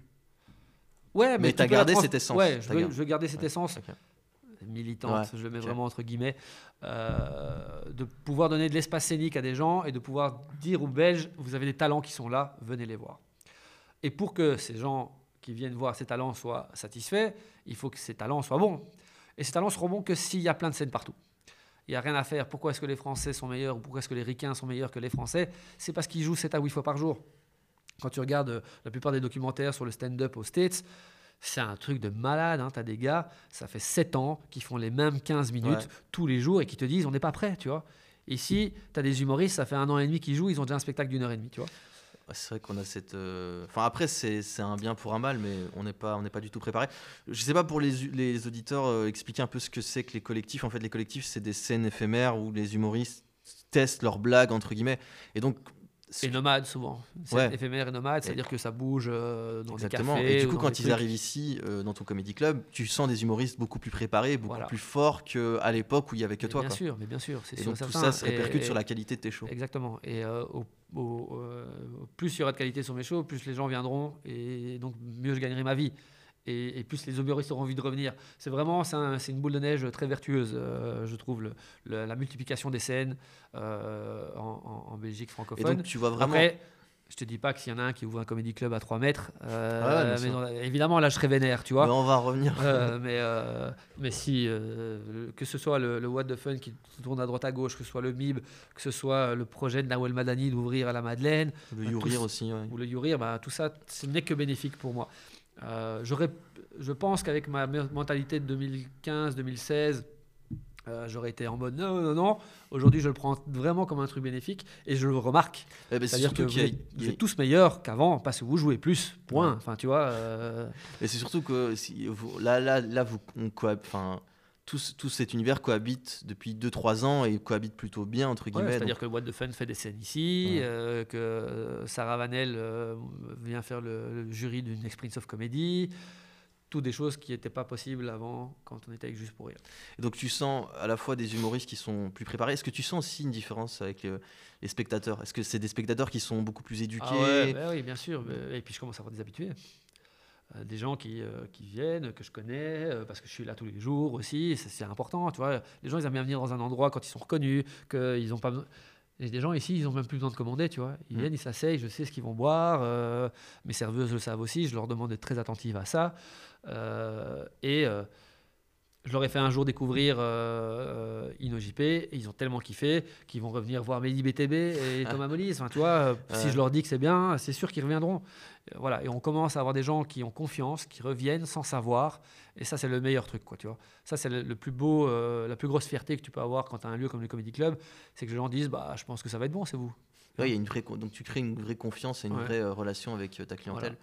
Et on en revient plutôt euh, vraiment, vraiment, les dernières questions que j'ai, c'est quand tu vois euh, qu'à Paris, tu as eu le Paname qui était le premier, on va dire, vrai comédie club, puis tu as eu l'émergence du Barbès par Shirley Soignon, Madame Sarfati euh, de Fari, le Fridge par Kev Adams. Est-ce que toi, tu t'attends à avoir une émergence d'autres comédie clubs poussés par des artistes, ce genre de choses? Tu t'attends à ça? Je pense, oui. en tout cas, il y a déjà dans les coursives certains projets. Euh, bon, tu as, Nawel Madani euh, qui, a ce projet à la Madeleine de école et comédie club. Mais je ne sais pas très bien où ça en est. Euh, je sais qu'elle se prend un peu la tête avec la ville, puisque c'est complètement subsidié par la ville, ce truc-là. Et donc, je ne sais pas du tout si un jour ça va avoir le jour ou pas. Tu penses qu'une ville comme Bruxelles est prête pour ça Ou on a encore à ce truc de. les, gens, les gens du centre-ville ne viennent pas ici et vice-versa.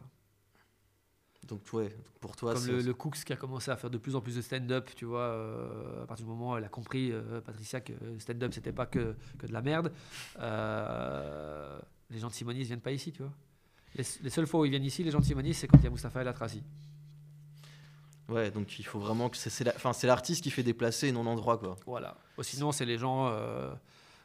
après à moi, et ça, ça, va être de mes prochaines missions, euh, et ça va être une vraie mission parce que je vais recevoir de l'argent pour ça de, la COCOF, c'est que je veux ouvrir mon, au public plus, plus précarisé des quartiers pauvres de Bruxelles.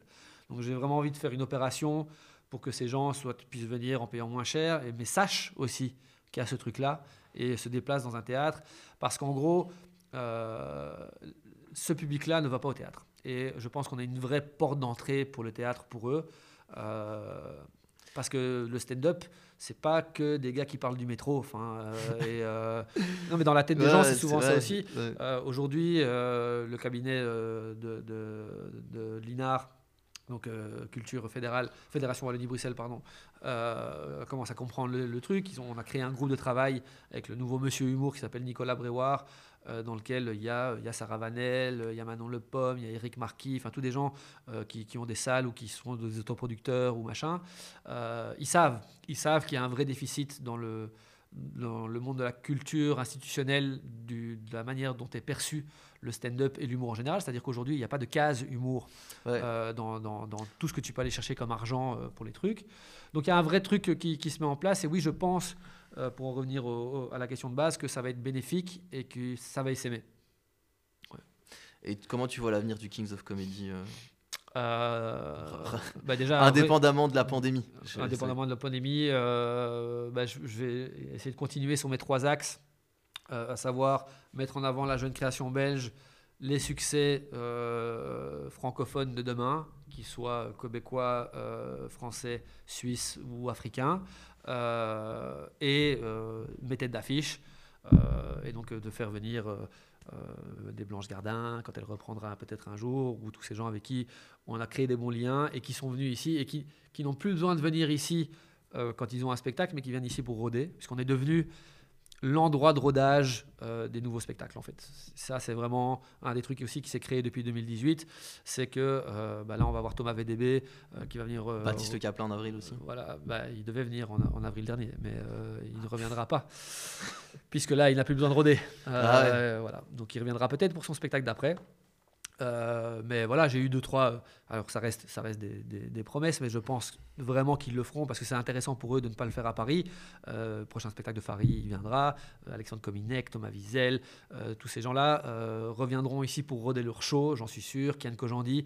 En fait, une fois que Blanche Gardin est venue roder son spectacle, ça a changé la dynamique aussi par rapport aux humoristes parce que la bosse l'a fait. Et si la bosse l'a fait, c'est que c'est pas si mal en fait ce comédie club, tu vois. Et il y a un truc euh, qui est très intéressant, et tu pourras peut-être me le confirmer toi en tant qu'humoriste qui est sur cette scène, c'est que euh, c'est le pire et le meilleur endroit en fait pour jouer. Le pire, c'est qu'il y, y, a des bruits de frigo, il y a des gens qui servent, il y a du bar, il y a des gens qui boivent des, des, verres, il y a des gens qui parfois mangent du finger food. Euh, donc tout est fait pour que ton attention puisse être disparate. Mais en même temps, si une blague marche ici, elle marche partout. Ouais, je confirme. Et donc, quand tu fais ton rodage ici, tu sais que la blague qui fonctionne, elle fonctionne. Et ça, c'est un vrai un truc intéressant pour des artistes qui créent. Quoi. Ouais, c'est euh, la plus-value que tu peux amener aux artistes. Et donc, ça crée un espèce de win-win. À la fois, toi, tu sais avoir des, super bons artistes, mais eux viennent travailler aussi. Et, euh, et, donc, pour résumer. Et donc, là, c'est continuer sur ces trois axes. Je veux vraiment, euh, ça, ça me tient à cœur parce que là, ça fait deux ans qu'on l'a mis de côté avec la pandémie. c'est remettre en place l'académie. L'académie où tu apprends à quiconque en fait. À quiconque, il n'y a pas de casting, machin, etc. Tu viens, tu t'inscris, on fait des classes de 15 maximum, et c'est des modules de cours, c'est sur deux semaines. Euh, et les profs, c'est euh, Alex Vizorek, Guillermo Guise en écriture, Pablo Andrés ou Freddy Tougou en personnage, Florian Jubin de la Ligue d'impro pour l'impro. Tu as des cours de respiration, de tenue scénique, euh, de production par mois, des, des, trucs de régie par des régisseurs. Tu as vraiment un cursus global sur deux semaines donc c'est 42 euh, heures sur deux semaines, l'après-midi, ici au Comedy Club, ou la matinée. Euh, à la fin, tu dois faire un sketch de 5 minutes qui est présenté en spectacle ici. Et voilà, ça te donne envie ou pas de continuer dans, cette, dans ce métier. Donc ça s'adresse à la fois aux gens qui n'ont jamais fait de scène comme des gens qui débutent. Exactement, ou comme des gens qui ont envie de se remettre. On a eu des, profs de 50 ans qui sont venus parce que ça, ça allait les aider à, enseigner. à enseigner. Euh, aujourd'hui, il y a de plus en plus de. J'ai vu ça euh, récemment euh, parce que je faisais des recherches pour faire un sketch sur Jésus. qu'il y avait des, des, prêtres qui prenaient des cours de stand-up pour faire des prêches comiques pour ah être plus, plus attirant, attractif. Moi, moi, je suis persuadé que l'humour devrait être enseigné, ne serait-ce qu'à l'université. Tu vois, dans les modules cours commun, un tronc commun. Parce que c'est une arme, c'est une vraie arme pour se défendre, pour faire comprendre les choses, ouais. pour et et aujourd'hui, quand tu vois. Même euh, socialement, je trouve que ça t'amène quelque chose, le fait de pouvoir comprendre que les gens rigolent à, rigolent à certaines choses et pas à d'autres, quoi, tu vois. Mais, euh, mais, donc tu vas proposer ça dans le, dans le courant de la rentrée? Ouais, et l'idée ce serait d'en faire une vraie école à terme. Euh, voilà, on est en contact avec l'école nationale de l'humour qui cherchait à, s'implanter un peu en Europe. L'école nationale de l'humour qui est une école qui est une école d'humour qui a implanté à, Montréal, qui est très très connue, dont Roman Fressinessor et Ino JP aussi. Donc, euh, donc l'idée, ce serait de, que ces deux semaines se transforment en peut-être deux semaines tous les six mois, et puis deux semaines tous les trois mois, et puis pourquoi pas une école à terme. Et alors le gros deuxième projet euh, qu'on aimerait mettre en place, c'est l'ouverture d'un deuxième. D'un comédie club, mais toujours à Bruxelles? Ou à Bruxelles ou ailleurs, on ne sait pas encore très bien. Je pense même qu'il y a encore de la place pour le faire à Bruxelles, genre centre-ville ou nord de la ville. Euh, j'ai eu déjà deux, trois propositions de franchise sur Namur ou Liège. À voir. Euh, bon, sur Liège, il y a déjà euh, et le Comédie Centrale et Comédie en île. Donc, est-ce que c'est vraiment ça Je sais pas. Mais en tout cas, ouais, l'idée d'en ouvrir un, deuxième à terme. voilà tu es toujours sur euh, plusieurs projets, mais le Comedy Club reste central à tout ça. Quoi. Ouais, et je vais essayer de, cette fois-ci de ne pas m'éparpiller.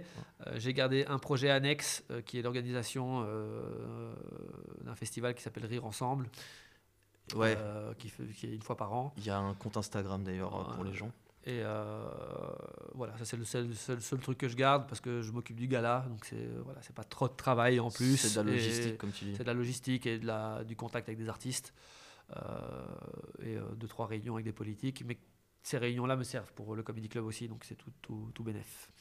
Bah, parfait, je crois qu'on a, on a fait le tour après euh, presque deux heures de discussion.